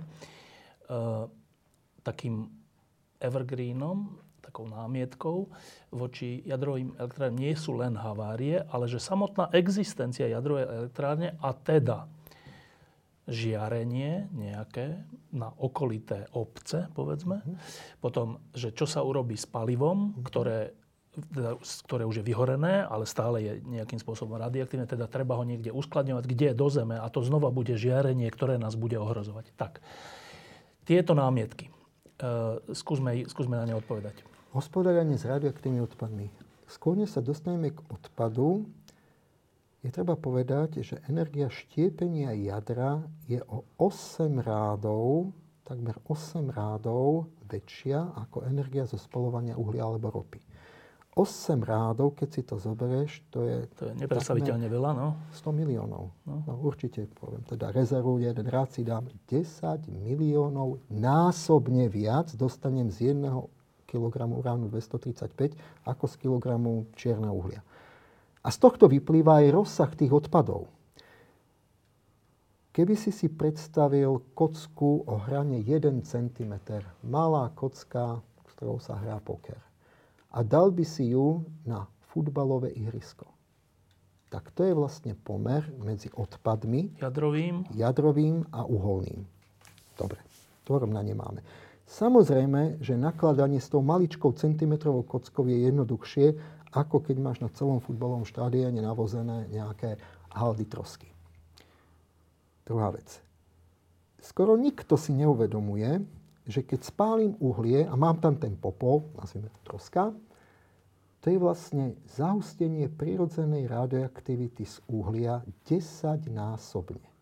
Čiže ten popol je 10 krát viac radioaktívny ako to bežné uhlie. Ďalej, málo kto si uvedomuje... Ktorý ten popol niekam dávame potom. Áno, musíme ho niekde dať na nejaké haldy a potom to zatrávňujeme a polievame a Boh vie, čo s tým robíme a obrovsky nám to vadí, ale je to 10 násobne radioaktívnejšie ako vyťažené čierne uhlie. Všetko je radioaktívne. Drevo je radioaktívne, papier je radioaktívne. V nejakej miere, no. My sme radioaktívni keď si zoberieme, že sme priemerní ľudia, teda ja sa necítim priemerný a ty si tiež určite nadpriemerný, aby sme si polichotili, tak naša aktivita je 130 bekrelov na kilogram. Fajčiari alebo naozaj starí, chudí ľudia majú trošku vyššiu, možno 140. Deti možno trošilinku menej, 120, neviem. Ale tá priemerná hodnota je 130 bekrelov na kilogram. Prečo to hovorím? pretože limit na voľné uvoľnenie materiálov pri likvidácii jadrového zariadenia je 100 bekrelov na kilogram. Takže keď to absurdne preženiem, nás nepochovajú. Nás musia uložiť na republikové úložisko radioaktívneho odpadu do Mochoviec. Také sú teraz prísne limity na výpuste, na voľné uvoľnenie. Samozrejme je to absurdné, treba povedať, že Drastik 40 sa považuje za prírodný radioaktívny prvok a do tohto sa neráta, takže môžeme byť pochovaní normálne na cintoríne, ale, ale je to radioaktivita. Tá fyzika nepustí. Čiže my máme 130 bekelrov a limit na voľné uvoľnenie treba z betónu alebo pôdy alebo niečo takého je len 100 bekelrov. A takto sa my pozeráme na radioaktívny odpad, ale nepozeráme sa na odpady z chemickej výroby, čo ja viem, z uholných elektrární, z ostatných vecí. Čiže my voľne uvoľníme ten popol, hoci vieme, že 10 krát viac radioaktívny ako bežné uhlie, ale nejaký použitý betón z jadrovej elektrárne musíme voziť v tých megapakoch na úložisko veľmi nízko radioaktívnych odpadov do Mochoviec. Dobre, a teraz poďme k tomu, čo všetkých zaujíma. Vyhorené jadrové palivo. To je ten skutočný problém. Kedy si som bol členom, tak 5 rokov dozadu, Decommissioning Financing Group v Luxembursku. Tam je vlastne stredisko tej Európskej únie, ktoré rozhoduje financovaní odpadov a vyraďovania. No a tam sa spočítalo, že keby sme dali dokopy všetko vyhorené jadrové palivo zo všetkých svetových jadrových elektrární, zafixovali to do nejakej matrice, teraz to môže byť betón, môže to byť nejaké sklo, proste nejaký fixačný materiál, tým sa ten objem ešte 5-násobne zväčší, tak je to ako jeden veľký panelák v Petržalke. Z celého sveta. Vysoko aktívny alfa radioaktívny odpad, ktorý chceme dávať do hlbiny na úložiska, lebo to najlepšie. No ale keď si predstavíš, a to je všetko, rozsah jedného 12 poschodového paneláku. Na celom svete? Na celom svete. 70 metrov dlhý, nejakých, ja neviem, 70 metrov vysoký a 30 metrov široký. Čiže to nie je tak strašne veľa. A každý štát musí vyvíjať svoje hlbinné úložisko. Len v Európe je 14 takých štátov. Hm? Spoločné riešenie, európske riešenie, úplne úžasné. Voláme potom, v podstate tá legislatíva, je direktíva 70 z roku 2011, to síce nezakazuje, ale ani nevytvára podmienky na spoluprácu a každý si povie, ja nechcem odpad niekoho iného. To je ten NIMBY prístup, not in my backyard. Všade inde súhlasím, ale u mňa nie. A to všetky obce, všetky proste lokality sa snažia povedať, no tak nie. robte si, čo chcete, ale u nás nie. No, ale a to iba, je ten problém, nepriateľnosť. Že, že ten, t- lebo zase z filmov, alebo neviem, možno z bujnej fantázie našej je, že, že to uložené, vyhorené palivo niekde je uložené, asi nejak, mm-hmm. niekde pod zemou, niekde, že ale veď to tiež môže vybuchnúť. Nie, nemôže. Čo to vlastne je to? Čo, čo, čo to vlastne ukladáme? Dobre, Väčšinou tá technológia, teraz poviem príklad z Olkiluota, to je vo Fínsku, kde sú v tom hlbinom úložisku vyhoreného paliva najďalej, tak si predstav, že ten palivový článok, aspoň Fíni majú podobne ako my VVR 440, má 3,2 metra dĺžku, má 126, 126 tenkých 9 mm prútikov, nasekáš to ako špagety, nasypeš to do nejakého kontajnera alebo čo. E, zafixuješ to do nejakej proste hmoty, aby to teda bolo stále, no a spustíš to do toho hlbinného úložiska, obložíš to zase nejakou tieniacou hmotou 100, 200, 500 metrov hlbinného úložiska, 500 až 700 metrov pod zem.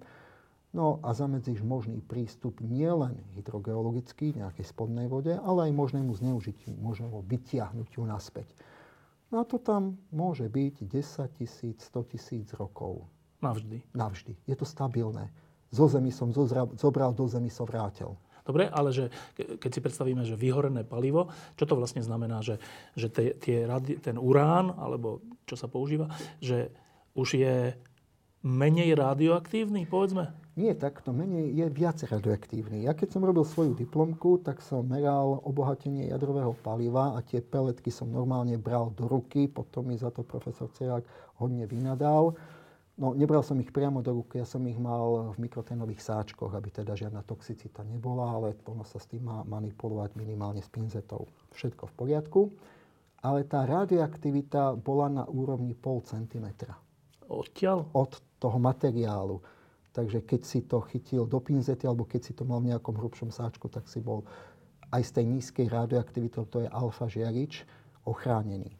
Dobre, ale keď prejdeš štiepnou reakciou, tak tam vznikne spolu cez tisíc možných izotopov. 162 priamých, ako tzv. primárnych štiepných produktov, lenže tie sa ďalej menia alfa, beta, gamma rozpadom, tak hlavne beta minus rozpad je zaujímavý a premiením sa na iné izotopy, čiže spolu to môže byť asi tisícka rôznych izotopov. Len Európy máme 14. Takže tam vzniká tá radioaktivita, lebo tie prechodné izotopy, niektoré žijú niekoľko sekúnd, sa beta minus rozpadom menia, menia, menia, vyžarujú aktivitu, vyžarujú teplo, preto sa v prvých rokoch musí to palivo ešte dochladzovať, lebo takto vzniká zvyškové teplo. Aj keď je reaktor odstavený, my musíme stále odvádzať to zvyškové teplo. Takže tá aktivita toho vyhoreného paliva je ďaleko vyššia ako čerstvého paliva. No ale Čo si to, vyhorenie, to vyhorenie znamená, že sa zníži jeho počiatočné obohatenie. Ja tu mám jeden taký obrázok, nevedel som, či sa k tomu dostanem. A je to mapa Afriky. Čo s tým súvisí? Mapa Afriky. Tam je štát, ktorý sa volá Gabun a v Gabune je lokalita, ktorá sa volá Oklo. A tu na v tejto lokalite v Gabune... Malá Afrika, mm, toto áno, maličké. Áno. Toto maličké to je Gabon a tam je lokalita Oklo, kde bol prvý prírodný reaktor. A ten prvý prírodný reaktor bol pred dvomi miliardami rokov. Prírodný, že to vzniklo samé, hej? Tam nikto nestaval reaktor, ešte neboli ani neandertálci, aby to postavili.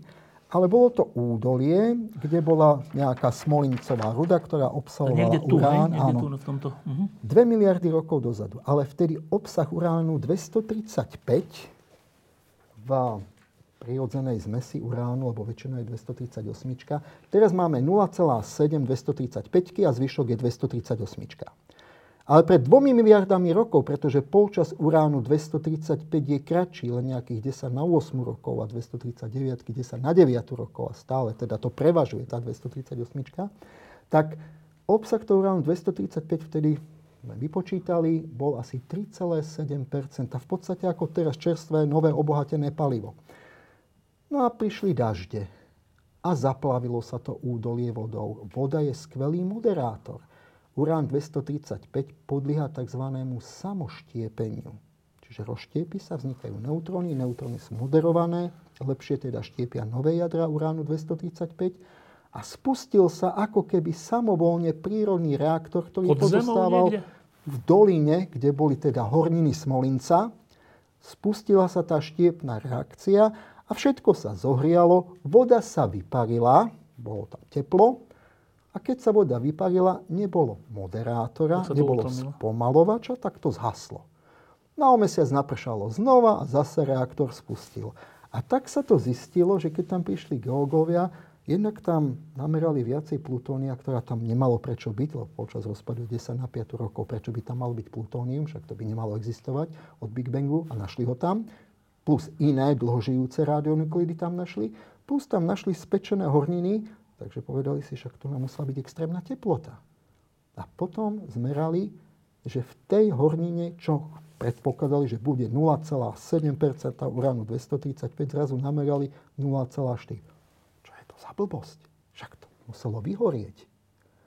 No a toto bol prírodný reaktor. Čiže my sa netvárme, že sme takí rozumní, že sme vymysleli jadrový reaktor ako najúžasnejšiu technológiu. To príroda spravila Dobre, pred toto, dvomi miliardami rokov. Ale toto hovoríš v súvislosti s uskladňovaním vyhoreného paliva. No a to Prečo v tejto vyhorené palivo v tom okle je v zemi. A nič. A nič. Ľudia tam žijú, existujú. Samozrejme, po dvoch miliardách rokov drvivá väčšina tých krátko žijúcich radioaktívnych izotopov vymrela premenila sa na stabilné. Väčšinou to stabilné je to, čo má valenčné sféry uzatvorené, čiže ten najťažší stabilný prvok je olovo 82-206. Čiže praxia na olovo sa prebrátiš. No ale stále je to teda ukazovateľ toho, že sama príroda si hravo poradí síce za dlhý čas aj s vyhoreným jadrovým palivom. No, ale že e, ešte sa vráťme k tomu, lebo aby to bolo úplne jasné, že keď to vyhorené palivo, ktoré je ale radioaktívne v zmysle, že asi nie v zmysle, že keby sme sa ho približili, tak zomrieme. Asi nie v tom zmysle, či hej? Mm, keď som videl Jamesa Bonda, ako v ponorke použitú palivovú kazetu takto vytiahne a potom mu tam vpláčajú, tak si hovorím, tak toto by nikto neprežil. Ani sovietský človek by to neprežil. Ale, ale James Bond je nad. Toto je hlúposť, hej? Dobre. To aktivované palivo, vyťahnuté z reaktora, je tak radioaktívne, že keby nebola nejaká vzdialenosť, treba z vody alebo olova ako tieniaceho materiálu, tak určite by to bolo zdraviu... Škodlivé? Že škodlivé, smrteľné. Dobre. A teda toto palivo, vyhorené, napriek tomu, že je takto mm-hmm. smrteľné, tak ono ale už medzi sebou, keď sa to niekde uskladní, no tak každého napadne, že, že keď sa to tam uskladní, tak ono to medzi sebou môže reagovať o vybuchnúť. Nemôže vybuchnúť. Lebo? Nemôžu sa dosiahnuť podmienky jadrového výbuchu, to sa fyzikálne hovorí, že sa dosiahne kritika, kritický stav na tzv. okamžitých neutrónoch. My keď prevádzkujeme jadrovú elektrárňu a používame to palivo v tej ideálnej konfigurácii, v tej aktívnej zóne navrhnutej nasmerovanej, skvele moderovanej a tak ďalej, tak vieme dosiahnuť podmienky len kritiky na oneskorených neutrónov a to nám umožňuje s určitým oneskorím riadiť tú štiepnú reakciu. To ako v aute, pridám plyn, uberiem plyn. V momente, že by sa dosiahla kritika na okamžitých neutrónoch, už to neviem riadiť. To je jadrový výbuch, to je výbuch atomovej bomby. Kritika na a tam prečo nie je možné? A nie je to možné, pretože geometricky nevieš nízko obohatené palivo dostať tak k sebe, aby teda mohla prebehnúť tá kritika. Tak blízko na, k sebe? Tak blízko k sebe a tak vlastne z multi násobiť tú reakciu, aby mohla prebehnúť kritika na okamžitých neutrónov. To je vlastne tá zásada, že používame to obohatenie palíva v energetických reaktoroch len do 5 a fixujeme to buď do keramickej matrice a robíme tú zónu tak, aby toto nenastalo. V prípade atomovej bomby ide o spojenie dvoch podkritických množstiev vysoko obohateného, či uránu alebo plutónia, nad 90% do kritickej Ešte konfigurácie. To sú 4% alebo a koľko? toto je možno 4% a, A naviac tou štruktúrou sa nemôžu priblížiť. A pri tak, vyhorenom? Tak je to ešte horšie. Máš tam ďaleko menej toho materiálu, pretože vyhorením ti klesne z tých 4% pod 1%. Na tých 0,7, 0,8. Čiže tam pod tou zemou sa nič nemôže stať? Nemôže sa stať, čo sa týka nejakej reakcie. A čo sa vlastne môže stať? No, keď sme vyberali hlbinné úložisko, robil som to pre Českú republiku v 2018-2019, tak samozrejme tých 40% vlastne toho kritéria nebezpečnosti alebo bezpečnosti je hydrogeológia. Najhoršie je, že by sa tam nejakým spôsobom dostala spodná voda a spodná voda by potom nejak sa kontaminovala a vyšla niekde hore. Čiže tie najväčšie zábrany sú treba proti nejakým spodným vodám. Preto sa to dáva v tých fixovaných matriciách do prostredia, kde sa ešte dá materiál, najčastejšie bentonit alebo niečo podobné. To je proste ako íl, ktorý pri príchode vody napuchne a všetko utesní. Takže to sú tieto technologické zábrany, ale hovorím, že 40%, čiže najväčšie to, nechcem povedať, nebezpečenstvo alebo kritérium pre bezpečné uloženie v hlbinnom úložisku je hydrogeológia. Samozrejme veľkú rolu hraje to geologické prostredie. Kde je Väčšinou je granit, teda žula. Ale tú žulu my veľmi nemáme, ale v Škandináviu majú veľmi dobrú. A to v akej hĺbke sa to ukladá? 500-700 A metrov. v takej hĺbke býva ešte aj voda? No, nemala by byť. Aj teoreticky. A teoreticky môže byť. Fakt? Bánici ti povedia. A Kraví hora v Čechách bola nejaká bývalá uranová baňa, kde bola aj v tisícke metrov, myslím, že voda. Takže to zase nie je také... No dobre, predstavme si extrémnu situáciu, že, že dobre, tak je to 500 metrov, ale objaví sa tam voda alebo niečo podobné. E, Čo najhoršie sa tam môže stať? Čo najhoršie sa tam môže stať? Keďže je to Že sa vyhorené. porušia všetky tie bariéry, ktoré sú, to znamená obal, fixačná matrica, vonkajší obal a že tá Voda sa stane moderátorom? látka- nie, voda sa nestane moderátorom. To najhoršie je, že sa ako keby vymelie, že sa tá voda, ktorá tam prenikne, mierne naaktivuje. Ja nie, že to vybuchne Nie, nie, nie. Že sa ti zašpiní voda. a potom čo? kontaminuje voda. A No a keď kam? máš radioaktívnu vodu, tak jej aktivita vyššia ako limitná hodnota. Limitná hodnota na pitnú vodu je 100 bekerelov na liter. No ale keby sa vymývalo niečo z paliva, tá hodnota môže byť 150, 200, asi by to nebolo dobre. Aj keď limit na mlieko je 2000 bekerelov na liter a keď ideš napríklad do Janských lázní a zober si ten pohár s tou liečivou vodou cez tú rúčku, jak to popíjaš, tá voda je na úrovni 10 na štvrtú bekerelu na liter, čo je ako keby voda primárne okruh z jadrovej elektrárne. A to sa pije, že sú tzv. radónové vody, ktoré sú liečivé, ktoré majú naozaj vyššiu úroveň o rád až 2, ako je limit na pitnú vodu. Samozrejme, nepije sa toho veľa. Dobre, tak posledná vec, čo sa To sú týka... deci, dve deci vypiješ. Posledná vec, čo sa týka toho úložiska, alebo teda, že čo s tým jadrovým odpadom, tak taký ten elementárny pocit je, že, že zašpiníme tým zemegulu, ako, dobre, 500 metrov pod zemou, ale aj tak. No ale robíme všetky tie bariéry, aby sa to nestalo. Dobre. Preto je to tak drahé. Áno, ale teda tá miera, že tam, musíme si tú mierku povedať, že všetky spolu odpady na celom svete je jeden panelák v Petržalke. Áno, jeden veľký panelák, dlhý ktoré, keby 70 sme, ktorý keby sme dali 500 metrov pod zem, tak celý svet je vyriešený. A ešte ti poviem kam. Do Austrálie, kde je najväčší granitový blok Terra Magna. Tam je to vyriešené pre celý svet. Ale nikdy sa ten svet takto nedohodne. Prečo? Hmm, dobrá otázka. Prvé, No, not, akože Austrálčania by boli not proti, hej? in my backyard, povie Austrálčan, nemajú jadrovú elektráreň. Síce ťažia urán, predávajú urán, majú uránové bane, ale nemajú jadrovú energetiku. Tak prečo by si z celého sveta navozili odpad? Keď im dobre zaplatíš, možno. Ale to kšeftovať so životným prostredím, to je znova psychologická bariéra. Dobre. A teraz od odpadu k, tým, k tomu okoliu. Že jadrové elektrárne, to sú vždy také protestné akcie v prilahlých obciach alebo okresoch, alebo tak, že dajte nám za to nejaké odškodné, alebo nerobte to tu, my sme naši obyvateľia sú proti. Tak aký vplyv má jadrová elektráreň na svoje okolie? Pozitívny. Ale teraz myslím radioaktívny. no, nulový. Nulový? Nulový, pokiaľ je všetko v normálnych prevádzkových podmienkach, ten vplyv je veľmi blízky nule. Ono tie normy, aj tie bezpečnostné systémy sa robia tak, že najskôr si určíš kritickú skupinu obyvateľstva, to sú kojenci, hej, maličké deti, batoľatá do jedného roka, pretože ten účinok je z hľadiska nejakej energie na vývoj bunky akože najcitlivejší. No a ty stanovíš na túto kritickú skupinu obyvateľstva, na tie batolatá, v najbližšej možnej vzdialenosti, kritérium isolation sitting 3 km, nejakú maximálnu úroveň žiarenia, ktorú by mohlo to dieťa dostať. A od tejto úrovne ty spätne napočítavaš bezpečnostné opatrenia, všetky tie systémy, ktoré tam sú, ktoré ti znižujú pravdepodobnosť aby, aby táto hodnota sa dodržala. Čiže to nie je tak, že niekto luskne prstom a povie, a ja, král, určujem takýto limit. Nie.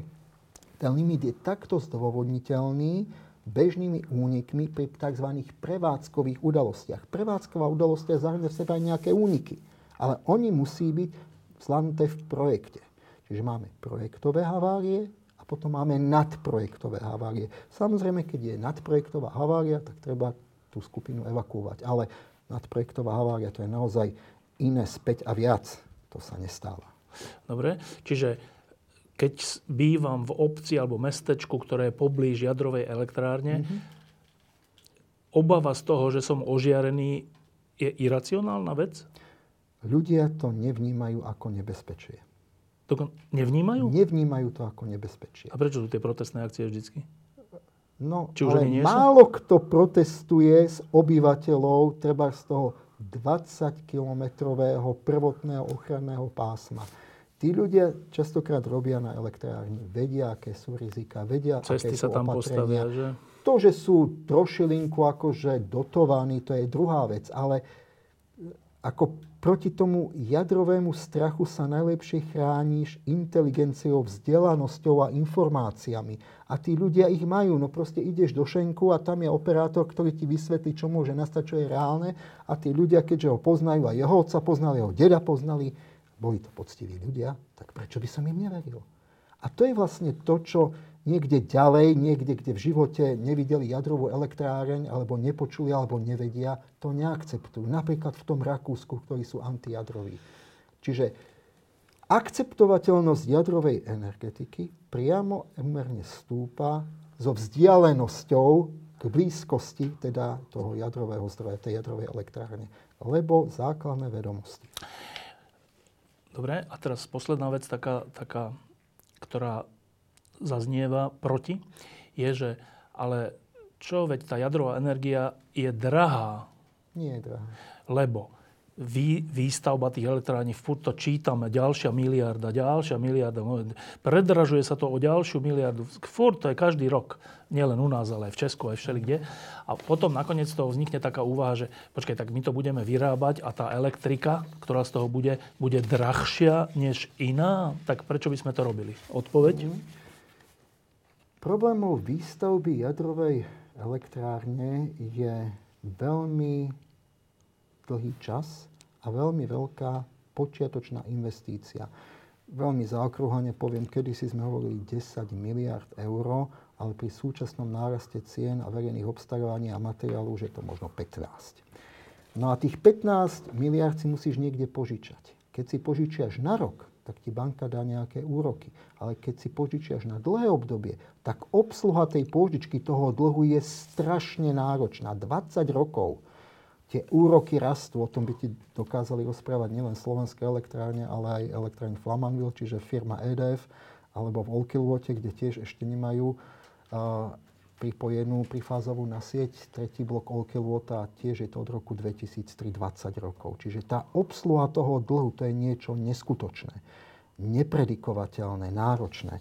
A ja tu mám takýto graf, ktorý skúsim ukázať s tým, že tu na toto prvé to sú kapitálové náklady, prevádzkové náklady a táto malá biela časť to sú náklady na vyraďovanie. Iné zdroje, solár, toto viedor, sú toto sú jadrové elektrárne. Prvá tá Ten tmavá žltý, farba, žltý... to je kapitálové náklady, to znamená, to je, čo musíš do toho vložiť, aby si to postavil. Potom máš prevádzkové náklady, toto číslo, v pomere na kWh a potom sú náklady na vyraďovanie. Dobre. Náklady na vyraďovanie majú len jadrové. Uholné túto tretiu položku nemajú, plynové túto položku nemajú. Tu vidím, že velikánske prevádzkové náklady. Veterné položku na vyraďovanie nemajú, solárne nemajú, hej, ani vodné nemajú položku na vyraďovanie. Dobre. Čiže jadrová energetika je jediný energetický zdroj, ktorý si počas svojej životnosti musí nazbierať peniaze aj na likvidáciu, aj toho vyhoreného Dobre. paliva, aj toho hlbinného úložiska. Dobre, a teraz k tej cene. No a tá cena, viacerí robili analýzy. Poviem Polsko, ktoré dlhé roky uvažuje výstavbe šiestich nových jadrových blokov prišli na to, že jadro je úplne najlacnejšie a deklarujú, že postavia tri bloky. Teraz najnovšie, plus jeden malý modulárny reaktor. To sú vyhlásenia súčasnej vlády. Pretože im to vyšlo, že najlacnejšie. Nie, že životné prostredie. Samozrejme, Poliaci majú 90% všetkej energie z uhlia. A táto životné prostredie a ten obchod s emisiami u nich je úplne kritický. No ale pretože do budúcna nemáš iný relevantný zdroj, ktorý by vedel nahradiť tie chýbajúce fosílne palivá. Hovorí sa, že v mnohých tých zdrojoch, čo viem, plyn, ropa, už sme za bodom zlomu. Že, máme, že viac sme minuli, ako ešte máme zásoby. Či je to pravda, neviem, pretože tie naleziska sa stále objavujú. občas objavujú. Takže toto je také, že už sa pred 20 rokmi rozprávalo, že ropu máme ešte na 30 rokov. A stále vyzerá, že 30-40 rokov máme. Takže toto by som nebral nejak a záväzne. Ale tá jadrová energetika je z pohľadu teda výdatnosti, z pohľadu dosažiteľnosti, je to čistá, bezuhlíková elektrická energia, ktorú viem tam dostať, keď porovnám uhlíkovú stopu s ostatnými zdrojmi, tak tá jadrová energetika ju má najlepšiu. Toto je tvorba emisí v gramoch na kilowatt hodinu. Keď si zoberiem ten nukleár, to jadro, tak je tam nejaká tvorba CO2. Ale len... To je, to je toto maličké, týchto 30, čiže skoro nič. Pretože máš tam nejakú spalovňu, máš tam nejakú tepláreň, tepelňu na vyhrievanie nejakých technológií. Čiže nejaké CO2 tam predsa len vzniká, ale oproti ostatným je to zanedbateľné. Toto sú, tu máme koul ako uhlie, to tmavé to sú palivové náklady a to druhé máme uh, ostatné sprievodné náklady spojené s dopravou to uhlia a podobne. Druhé máme ropu, tretie máme plyn, toto to máme hydro, pretože áno, to je tvorba CO2. Čiže jadro má ďaleko menej CO2, dokonca ako veterné elektrárne alebo solárne elektrárne, ak to prepočítame na výkon. Jasné. Dobre, to znamená, že čo sa týka zastávanej plochy, tento malý štvorček, tých 1,7 km štvorcových je 1750 MW plocha Hinkley Pointu. To je EPR reaktor, ktorý teraz sa tam stavia. Ak by sme to porovnali s plochou zastávania pri solárnych farmách, je to 500 násobne viac. Nie 500 násobne, 400 násobne viac, aby som nepreháňal. No a tá veterná farma, má ešte dvakrát toľko ako solár. Ak by sme si ten vietor pozreli, tak je to polka rozlohy celého Luxemburska alebo trikrát rozloha Malty. Porovnaní s jedným kilometrom? V porovnaní s týmto 1,7 km štvorcového, čo je plocha, ktorú zastáva Hinkley Point ako 1750 MW EPR, čiže nielen tá uhlíková stopa, ale aj zabratá plocha. Niekto povie, dobre, však pod tými veternými elektrárňami sa dá žiť. Môžem tam mať chatku a môžem sa ráno pozerať, ako sa mi nad hlavou točí. A možno, že pre niekoho je to fajn, pre mňa nie. Dobre, tak teraz, keď to zhrniem, tak to, čo ty to je taká zaujímavá vec, že to, čo ty vlastne hovoríš, je toto, že jadrová energia je poprvé v porovnaní s tým, čo si myslíme, oveľa bezpečnejšia. Áno. Po druhé, je... Ak môžem povedať oveľa bezpečnejšia, tak je to 2, 3 a v niektorých prípadoch až 4 rády. Keď porovnávam napríklad čínske uholné elektrárne a čínsku energetiku, ktorá je postavená hlavne na spalovaní uhlia a tých obrovských smogových mrakoch a tisíckach Číňanov zomierajúcich v každom meste na bronchitídu každý rok. Oproti uholným elektrárnám v USA, kde teda je to možno o 2 rády menej, alebo v Anglicku, kde je to tiež menej, a jadrovým elektrárňam, tak aj tie uholné elektrárne v Amerike versus jadrové elektrárne v Amerike o dva rády, čiže stonásobne viac úmrtí. Aj keď ja neviem ani o jednom umrtí v americkej jadrovej elektrárne za posledných 50 rokov. Dobre, takže je to, poprvé, čo hovoríš, je, že je to e, bezpečnejšie, než si ano. myslíme, aj v porovnaní s inými zdrojmi ano, oveľa bezpečnejšie. Ano, aj vodné, aj proste... Po druhé, je to je z toho lacnejšia Áno, lacnejšia energia. A po tretie, není ten, to, čo si myslíme, že no ale to vyhorené palivo potom niekde vybuchne, ani to nie je pravda, lebo Vybuchne to nemôže, nemôže vybuchnúť. Dobre. Fyzikálne nemôže vybuchnúť. Dobre, tak ak tieto tri veci si spojíme, tak uh, každý človek musí povedať, že počkaj, tak ale zase e, my máme takéto príslovie, že bez vetra sa ani lístok nepohne, že počkaj, ale tak není on nejaký, niečo nám nezatajuje, že nie je za tým nejaká ešte iná finta, o ktorej on nehovorí? Lebo ak je to takto, lacnejšie, bezpečnejšie a neviem, tak... A skoro žiadne CO2. A CO2, šetrnejšie voči prírode, tak, tak prečo nie sme všetci za? Asi za tým niečo ešte bude. No? Čo by si tým ľuďom povedal? Že neviem. Neviem. Ja keď dám všetky tieto fakty, tak samozrejme sú veľké problémy. Napríklad v súčasnosti stavať jadrovú elektráreň pri súčasných zákonoch o verejnom obstarávaní, to je jedno, či u nás alebo vo Francúzsku, aj tam to trvá dlho. Pri tak veľkej transparentnosti a možnosti namietať a odvolať sa a dať nejaký, nejaký kontrakt na súd. Nielen, že to veľmi znechucuje, ale aj časovo spomaluje a predražuje. Veď keď si zoberieme Olkiluoto vo Fínsku, začali stavať v 2003 roku za 3 miliardy eur fixnej ceny na kľúč. Malo to byť za 6 rokov v 2009 spustené. Tak boli spravené finančné plány, tak boli pôžičkové plány spravené, tak boli pripravené technológie. Napriek tomu máme rok 23. Fyzikálne spustené už Olkiluoto je, ale energeticky trvalo pripojené na sieť stále nie je. No prečo? Prečo to je?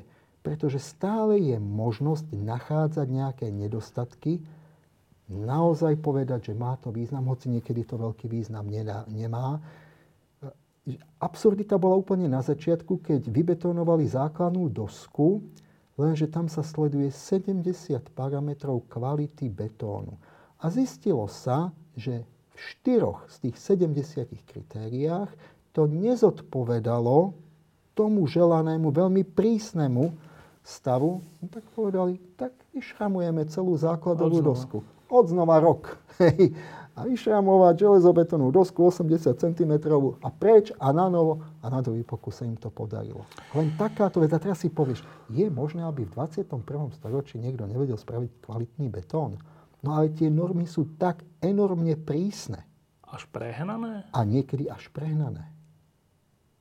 Dobre, ale to sú, to sú administratívno, technicko, neviem, legislatívne prekažky, ale samotná jadrová elektráreň ako vynález. Ty tu hovoríš už hodinu, že, že to je perfektný vynález, ktorý môže ľudstvu, nie, že, ktorý pomáha ľudstvu a mohol by mu pomo- pomôcť o mnoho viac, ano. keby sme troška racionálne o tom uvažovali. Ano. Tak ak toto tu máme k dispozícii vďaka vede a všeličomu, vzdelanosti a všeličomu, tak je normálne, aby sme v 21. storočí to nevyužili? Fú, znova sa musím vrátiť do histórie k Helmutovi Kohlovi.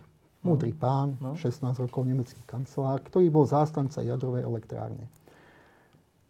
Celé CDU, v podstate CSU stále ešte v Nemecku je za jadrovú energetiku, hoci je to také seba zničujúce. A on povedal múdru vetu. Pokiaľ sa všetky štyri relevantné politické strany FDP, a čo ja viem, čo tam ešte SPD, mali, SPD, SPD, no?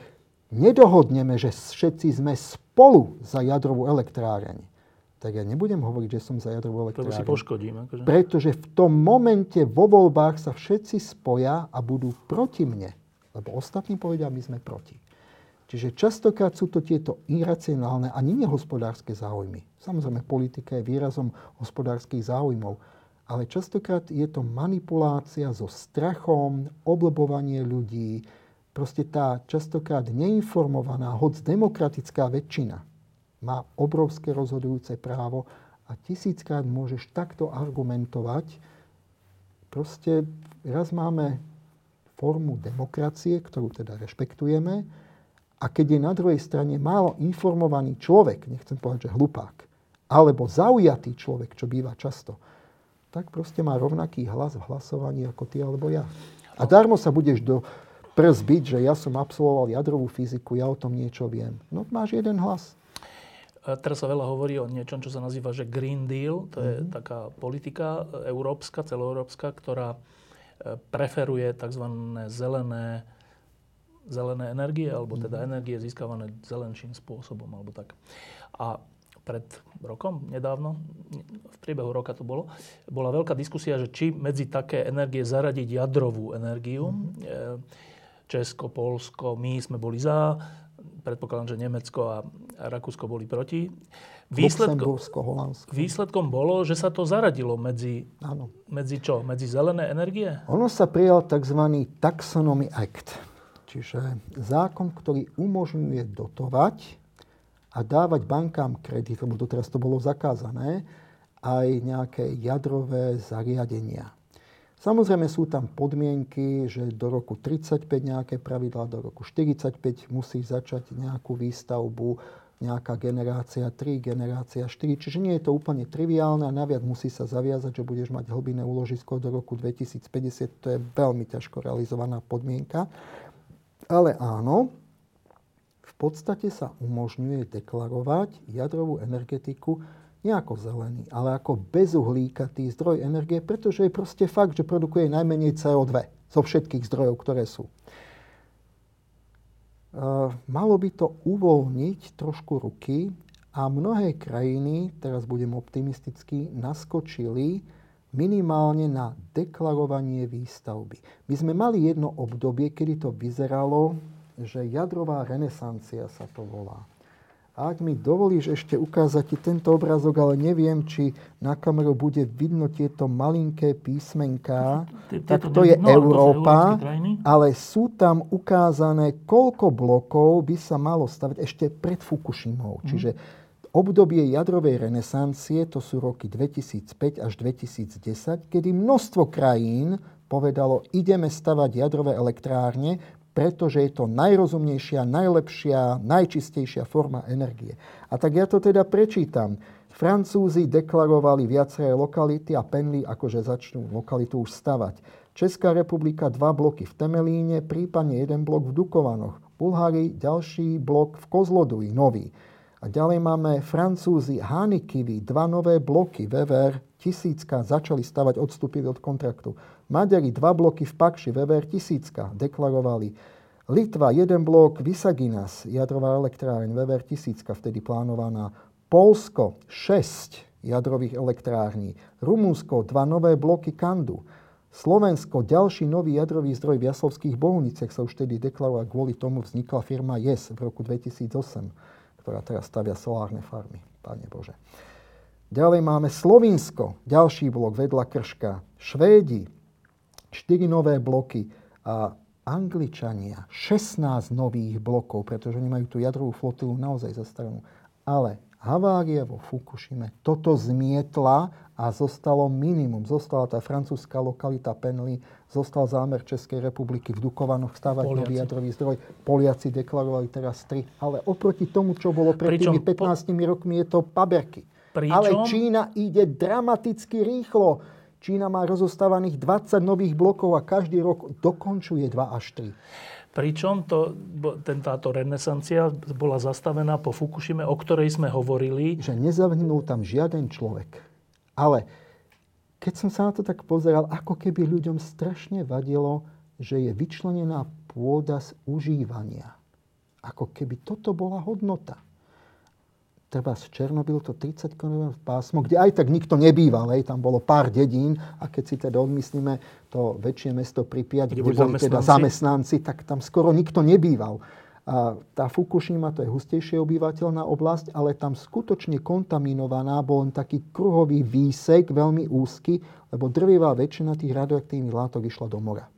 Čiže tam to územie nie je tak kontaminované, aj keď samozrejme nejakým spôsobom je. A napríklad už teraz sa hovorí, že v Černobyle tá 30-kilometrová zóna už sa zotavila. Už tam normálne sa uvažuje o spätnom návrate. No ale nikto tam nemá prečo ísť. Pokiaľ nefunguje elektráren, tak prečo by tam ľudia išli, nemajú čo robiť. Hej? A tí starosadlíci už väčšinou vymreli. No tak toto je také niečo, čo ako keby to územie a tie materiálové škody, ako keby to bolo určujúce vo vnímaní negatívy. Ale mne to, ne, stále mi to nejde do hlavy táto vec, že to je, že keď je veľa elektrární, tak niekedy sa stane nejaká havária, ktorá keď je zlý režim, neslobodný, tak to zatajuje a zvýši škody. Keď je normálna krajina, slobodná ako Japonsko, tak tie škody sú minimalizované. Ja by som ťa zastavil. My samozrejme vieme, že ten Černobyl, tam bola zlá kultúra bezpečnosti, bol ten socialistický režim, ktorý mal veľa negatív. Ale keď si zoberieme to priemyselné Japonsko a uvedomíme si, čo sa vlastne deje. Ja som vtedy mal tú smolu, ja som to vyfásol ako prezident Európskej nukleárnej spoločnosti, čiže ja som každý deň musel dávať nejaké vyhlásenie, či, či BBC, či CDF, či proste nejakým iným novinám. A ja som si uvedomoval, každý deň je to horšie a horšie už prvý deň bol povedané, no niečo sa stalo a máme to pod kontrolou. Ale zrazu sa ukázalo, že nič nie je pod kontrolou a že tie zúfale, tie vodné vaky, ktoré sa snažili dať na ten reaktor a pustiť tam vodu a všetko vietor odfúkol, že proste Tepko klamalo. Tepko to je tá firma, ktorá to... Tepko to je Tokio... Ich company. energetická firma. Tokio Energy Company, tak to viem, že to je. No ale že, že oni klamali. Doslova aj ich dozor klamal že tam bola strata po Fukushime, bola strata v pravdivosť informácií z tých firemných zdrojov. V podstate agentúru tam ani nepustili. Toto bola katastrofa, že Tepko povedal, nie, my nepustíme. A vždycky sa čakalo na rozhodnutie toho najvyššieho, pomaly až k cisárovi. Čiže neinformovali dostatočne? Neskoro a častokrát skreslenú, neúplnú pravdu, ktorá na druhý deň na druhý deň sa ukázala, že ešte horšie. A z hľadiska záchrany života to nemalo žiaden vplyv. No, ale to, ja by som to dokončil. Bo nikto nezomrel. Čo som chcel povedať, že, že e, je veľa elektrární, občas sa stane nejaká nehoda, malá, veľká, väčšia. E, dá sa to minimalizovať alebo maximalizovať podľa toho, ako sa k tomu pristúpi. Dobre? Už sme aj poučení, sú iné tie obaly, všeličo iné, nie tam grafit a tak všeličo dobre. Stále sa niečo môže stať, ale Veď my žijeme vo svete, kde sa v každej oblasti niečo stane, Áno. že sme všetci, akože chodíme autami, autobusmi, vlakmi. Veď aj auta, autobusy, vlaky niekedy narazia a je tam 10 mŕtvych alebo aj 100 mŕtvych, padne lietadlo. Uh-huh. Vo všetkých týchto oblastiach to berieme tak, že však to je taká nutná daň. Ne, nezrušíme kvôli tomu automobilový priemysel a nebudeme, neprestaneme sa presúvať, keď raz za čas je nejaká havária. Mm-hmm. S hodou okolností v tejto jednej oblasti to robíme. Mm-hmm. To, čo, prečo sme si túto oblasť takto vybrali? Keby som vedel jednoznačne odpovedať, tak ti odpoviem. Lebo to je podobná mierka. Tiež podobne ako tebe niekedy zostáva rozum stáť, ale predsa len som si takou barličkou chcel pomôcť týmto obrázkom a teraz poviem takú veľmi múdru vetu. Ľudia ti dokážu odpustiť hocičo, ale len málo kedy úspech.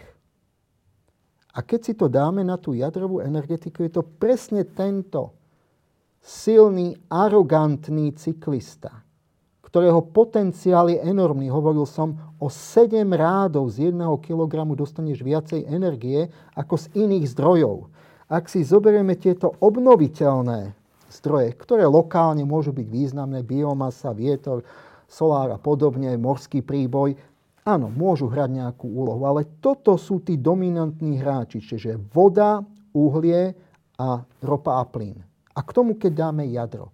A keď porovnáme týchto sedem rádov výkonnosti a tú aroganciu, ktorou teda v minulosti, možno aj v súčasnosti, sa niekedy jadrová energetika prezentuje, prejavuje, čo ty vieš, ak ja som to študoval, ja som ten múdry.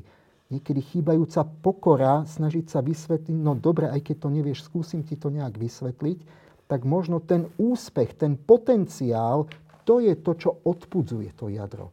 Možno, že to ani nie je ten strach z tých nešťastí, určite aj ten zohráva veľkú úlohu pretože to mnohokrát neznáme, hej, rakovina je veľmi nepríjemná záležitosť, nevyliečiteľná, teda ťažko liečená, ale častokrát práve tá arogancia, ten potenciál, tá závisť a ten úspech môže byť. Dobre, tak ešte jedna otázka k tomuto, že teraz sme ten posledný rok vojny na Ukrajine konfrontovaní s tým, že čo s energiou. Mm-hmm. Ceny vystrelili málo plynu, za, za, zavrie sa, nebude ropa, bude ropa, toto sme riešili pred zimou. Uh, Pričom, keby v tejto situácii, keby sme boli prezieraví trocha, alebo rozumní, tak by som si povedal, že počkaj, tak veď my nemusíme byť závislí na takýchto režimoch, ako je ruský, alebo všelijaké arabské režimy, ktoré, z ktorých doda, teda máme ropu. Veď my by sme mohli byť nezávislí na tom energeticky, napríklad cestou jadrovej energie ani táto situácia, keď sme dostali normálne, že medzi oči za poslednú zimu, čo sa týka energii, že ani táto situácia to, to naše povedomie o jadrovej energii nemení? Trošku mení, zase nebudem úplne odmietavý a poviem v čom. Napríklad Belgicko sa za posledných 10-15 rokov stalo proti jadrovou krajinou, bolo referendum o vystúpení z jadrovej energetiky ale táto situácia zrazu spravila, že tie dve lokality, ktoré sú Dúl a Tihange, a na hraniciach s Francúzskom, kde sú jadrové elektrárne? Kde sú, kde 7 blokov momentálne belgických jadrových elektrární. Jeden sa odstaví v 2023, to je už rozhodnuté. No ale ďalšie mali byť všetky odstavené v roku 2025. Teraz, možno dva týždne dozadu, belgická vláda rozhodla, tak nech 2025 5 nie, 4 dáme do 2028, lebo už majú viac ako 50 rokov, ale ešte 3 roky pôjdu. Budeme tieto 3 roky pracovať tak, aby ešte 3 roky boli bezpečné a prevádzky schopné.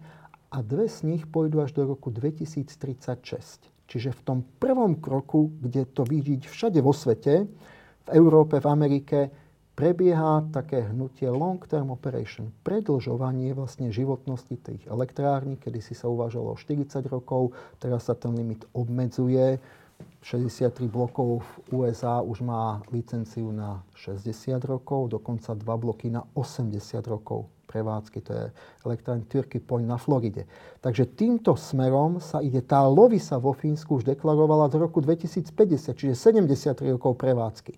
Čiže toto je ten prvý krok, ktorý je už verejne akceptovaný, viac menej teda, všeobecne. Budeme prevádzkovať dovtedy, dokiaľ je to bezpečné. Dobre. Lenže aby to bolo bezpečné, my musíme priebežne investovať do toho. Čiže nahrádzať tie prvky, školiť personál, zlepšovať bezpečnosť Ale tomu prielomu, že vráťme sa k jadrovej energii, tomu ešte nedošlo, že? Ale tá nová výstavba, to je vidno momentálne jedine na tom ďalekom východe, teda Ázia, nielen Čína, ale aj India, samozrejme Bangladeš uvažuje, ďalšie krajiny uvažujú.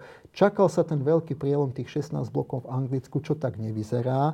Irán deklaroval 20 rokov dozadu, že nie len Busher, ale že ich tam bude 20 tých blokov, to tiež tak nevyzerá. Ale je pravdepodobné, že tých blokov bude viac, len proste naberajú peniaze a silu.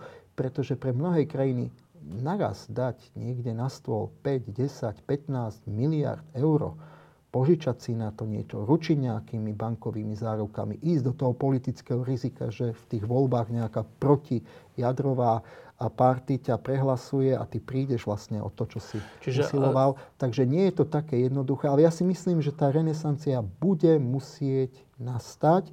Deklaroval to prezident Macron, ktorý povedal, že 6 blokov do roku 2028 idú Francúzi stavať a od 28. do 35. ďalších 8 blokov. Ale takýchto deklarácií už bolo v mnohých krajinách pomerne veľa. Pokiaľ to nevidím naozaj, že sa leje betón a stavia sa elektráreň, tak som trošinku skeptický a tie stavby sa posúvajú. Ale zas máme v celom svete 18 tzv. že embarking country, nalodujúcich sa krajín, pekný výraz, nalodujúcich sa krajín na tzv. jadrovú flotilu kde teda sa vážne uvažuje Kenia, Kambodža rôzne krajiny, kde teda sú v rôznych tých prípravných fázach, ešte sú ďaleko od výstavby, kde teda vedia, že nič iné im nezostáva len stavať jadrovú elektrárnu, lebo inak nebudú mať elektrínu. Ja tu mám ešte jeden graf, ktorý by som chcel ukázať o spotrebe elektriny a väzbe na dĺžku a kvalitu života. Čiže jeden graf hovorí o dĺžke a druhý o kvalite života. Keď si zoberieme tie vyspelé krajiny, vždycky aj v dĺžke, aj v kvalite života nájdeme Norsko, Kanadu, Japonsko, USA. A to sú krajiny, ktoré majú pomerne veľkú produkciu aj využitie, consumption, spotrebu tej elektrickej energie. Nie nejaké energie, akože len na teplo, ale hlavne tej sofistikovanej, tej elektrickej energie, pretože povedzme si na rovinu, síce aj elektromobil má výfuk v elektrárni, čiže nehovorím, že elektromobil neprodukuje, a nejaké výpusty. Ale ten výfuk je v elektrárne, je odsírený, je proste spracovaný, odfiltrovaný, čiže ten vplyv na to životné prostredie môže byť menší, ak neuvažujeme teda ťažbu líty a podobné záležitosti. Ale na tej ceste, priamo v centre mesta, to veľmi oceníš. A znova sa vrátim niekde do Číny, do Šanghaja, do Pekingu, kde autá vytvárajú taký smog, že ľudia nemajú tú rúšku kvôli tomu, že teda COVID alebo nádcha ale kvôli tomu, aby mohli dýchať trošku prefiltrovaný vzduch. Lebo tam sú tie úmrtia na bronchitídu obrovské. Dobre, a tie, Čiže tie, kvalita a dĺžka života, to je vlastne konečný výsledok, keď máš dostatok elektrickej energie alebo energie vo všeobecnosti. Zaujímavé na tom je, čo si teraz na, na konci hovoril, je, že, že tie krajiny, ktoré sa, tie embarking krajiny, teda krajiny, ktoré o tom uvažujú, alebo aj začali, sú paradoxne v tej časti sveta, ktorú my trocha taký namyslený západ, považujeme za takú, že menej čo, rozvinutú, alebo niečo, nejakú takú, a v mhm. nejakom zmysle aj, že menej racionálnu. Ale to, teraz to vyzerá, že sa to troška mení, že my máme troška neracionálne správanie a oni na to idú oveľa racionálnejšie. A Rím zanikol na svoju dekadenciu. A my naozaj sa správame namyslene, uznávame len svoje hodnoty a neinšpirujeme sa v hodnotách iných krajín, aj histórii iných krajín, aj pracovitosti iných krajín. Európa prestala byť pracovitá. Naša mladá generácia, čes výnimkám, nechcem byť, a, že by som to generalizoval, ale predsa len ten hlad po úspechu, po práci v tých azijských krajinách, či už hovoríme o Pakistane, alebo Čína, alebo Vietnam, je o mnoho väčší. Tí ľudia sú ďaleko viac ochotnejší pracovať. Učiť sa. My v podstate máme absolútny nedostatok ľudí v technických disciplínach a s prírodovedným vzdelaním. Každý chce byť youtuber, animátor voľného času. Prosím, ale niekto nás musí živiť. Napokon niekto bude musieť vedieť opraviť aj stoličku, bude musieť vedieť, že aj vysústrožiť nejakú súčiastku. Bez toho sa nedá. A keď máš len humanitne orientovaných ľudí, ťažko im vysvetľuješ niečo, čo je technické. A to je to, čo vlastne postihuje tú Európu, kde sa nestáva už konkurencie schopnou oproti technickým sa rozvíjajúcim krajinám, treba z Ázii. A to nás dobehne, to o 20-30 rokov nás predbehne. Vlado Slugen, ďakujem, že si prišiel a ešte takto do, do titulkov úplne, že taká čerešnička tohto celého by mohlo byť, keby sme ako ľudstvo už dovršili ten, tú snahu o inú formu, a teraz neviem, či to je jadrovej energie, ale dobre povedzme, a to je, že jadrová fúzia. Mm-hmm. O tom sa hovorí už 10, 20, veľa rokov, veľa že rokov. aj všelijaké pokusy prebiehajú, aj sú všelijaké zariadenia postavené a tak. Úplne, že zjednodušenie. Úplne, že, že keby som o tom nič nevedel. K čomu sa to chceme priblížiť? Chceme sa priblížiť k energetickému zdroju, ktorý je ešte o pol rádu, čiže 5-násobne výdatnejší ako štiepenie jadra. Fúzia je 5-násobne, 4,5 až 5-násobne efektívnejšia, kde je neobmedzené množstvo paliva, kde je minimum alebo žiaden radioaktívny odpad. Potrebujeme na tom deutérium, ktoré vieme získať z morskej vody, potrebujeme na to lítium, z ktorého vieme získať to trícium, ale sú aj iné možnosti, ale najlepšie je práve z toho lítia.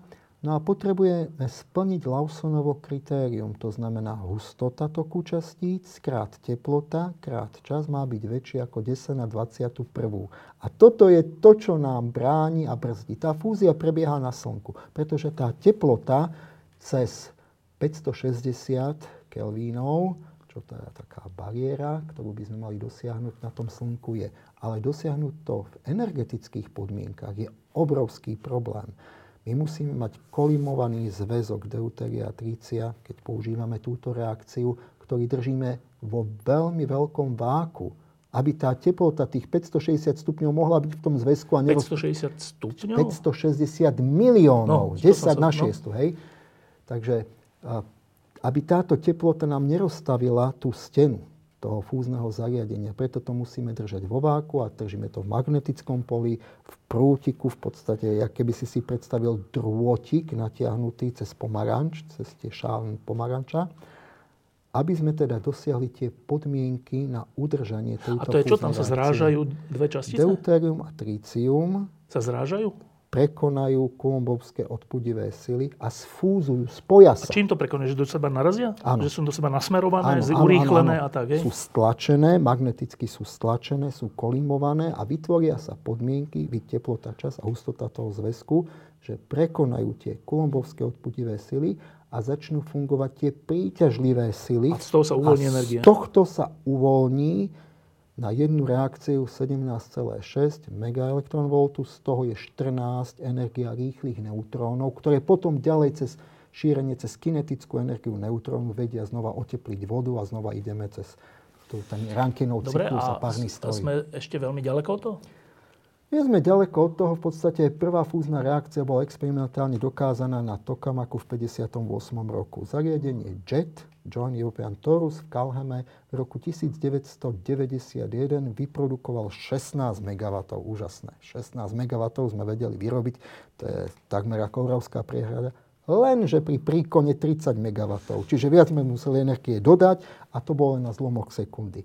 ITER by mal vyrábať 500 MW pri faktore Q, čiže násobujúci faktor 10, nie 0,5, ale viac ako 1, teda faktor od 1 do 10, ale ešte nemáme ani prvú plazmu na tom ITERi, hoci sa to predpokladalo. Čo to je ITER? ITER, International Thermonuclear Experimental Reactor, ktorý sa stavia v Kadaraši vo Francúzsku. Tá hrubá stavba je postavená, prvá plazma mala byť na 8 mikrosekúnd, spustená v 2018. Teraz sa predpokladá, keď všetko sa posúva, na rok 2027 ak sa teda všetko podarí a taká nejaká trvalá prevádzka by mohla byť v tom pulznom režime v roku 2035. To sú odhady. Jednej, jedna, jedna na svete. Prototypu fúzneho reaktora. Dobre. Čiže potom sa predpokladá, že bude zariadenie demonstračné, volá sa demo. A potom sa predpokladá, keď sa to osvedčí, postaví postavenie zariadenia proto, to je tzv. priemyselný prototyp. A to ja odhadujem 2050 až 2060, čiže neviem, Jeden. či sa toho dožijeme. To už pôjde celá flotila asi. A však dobre, nemusíme iba o sebe hovoriť, môžeme aj na Ale budúce generácie. sa toho môže že, dožiť. Čo sa, čoho sa to vlastne môže dožiť? Že, že nebude potrebovať radioaktívny materiál na to? Že nebude mať radioaktívny odpad, respektíve minimum že bude mať energeticky obrovský zdroj. To je čo vlastne ten zdroj? Hej, ale že čo budú tie suroviny? No vstupné voda? suroviny bude ťažká voda. Máš 30 gramov ťažkej vody v jednom metri kubickom obyčajnej vody. Čiže to sa dá ľahko No ľahko nie, ale ono sa to separuje tak, že to zahreješ na 100 stupňov a teplota zmeny skupenstva z vodného na parného je medzi Troška obyčajnou vodou, vodou H2 a D2 H2 má 100 stupňov a D2 má 99,68 myslím. Čiže je tam mierny rozdiel, čiže viem to trošku odseparovať a keď spravím veľa tých kolón, tak to viem aj vyčistiť. Síce to stojí energiu, čas a tak ďalej, ale viem získať deuterium z ťažkej vody. No a to tricium viem získať rozdelením z lítia 3,7, že mám alfa časticu a tricium. Ktorého je dosť? Lítia nie je dosť a vlastne tie batérie a elektronický priemysel potrebuje toho lítia, ale na tie potreby je ho dosť. Čiže vlastne, keď si tak zafantazírujeme, tak za 50 rokov sa môže stať, že ľudstvo už nebude riešiť Urán. ani uhlo, uholné elektrárne, ani nejak, ale bude no. mať fúzne elektrárne po celom svete a je problém energie vyriešený? Hovoríme o ideálnom stave, o víziách.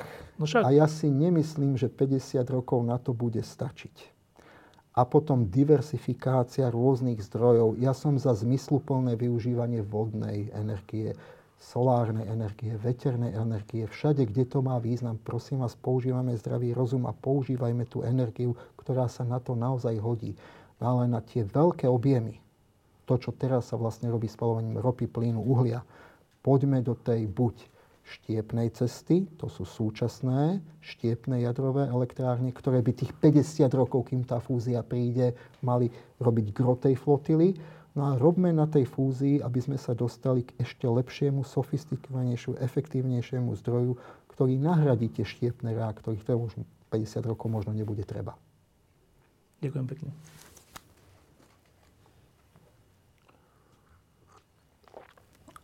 Čiže my sa toho nedožijeme, fakt.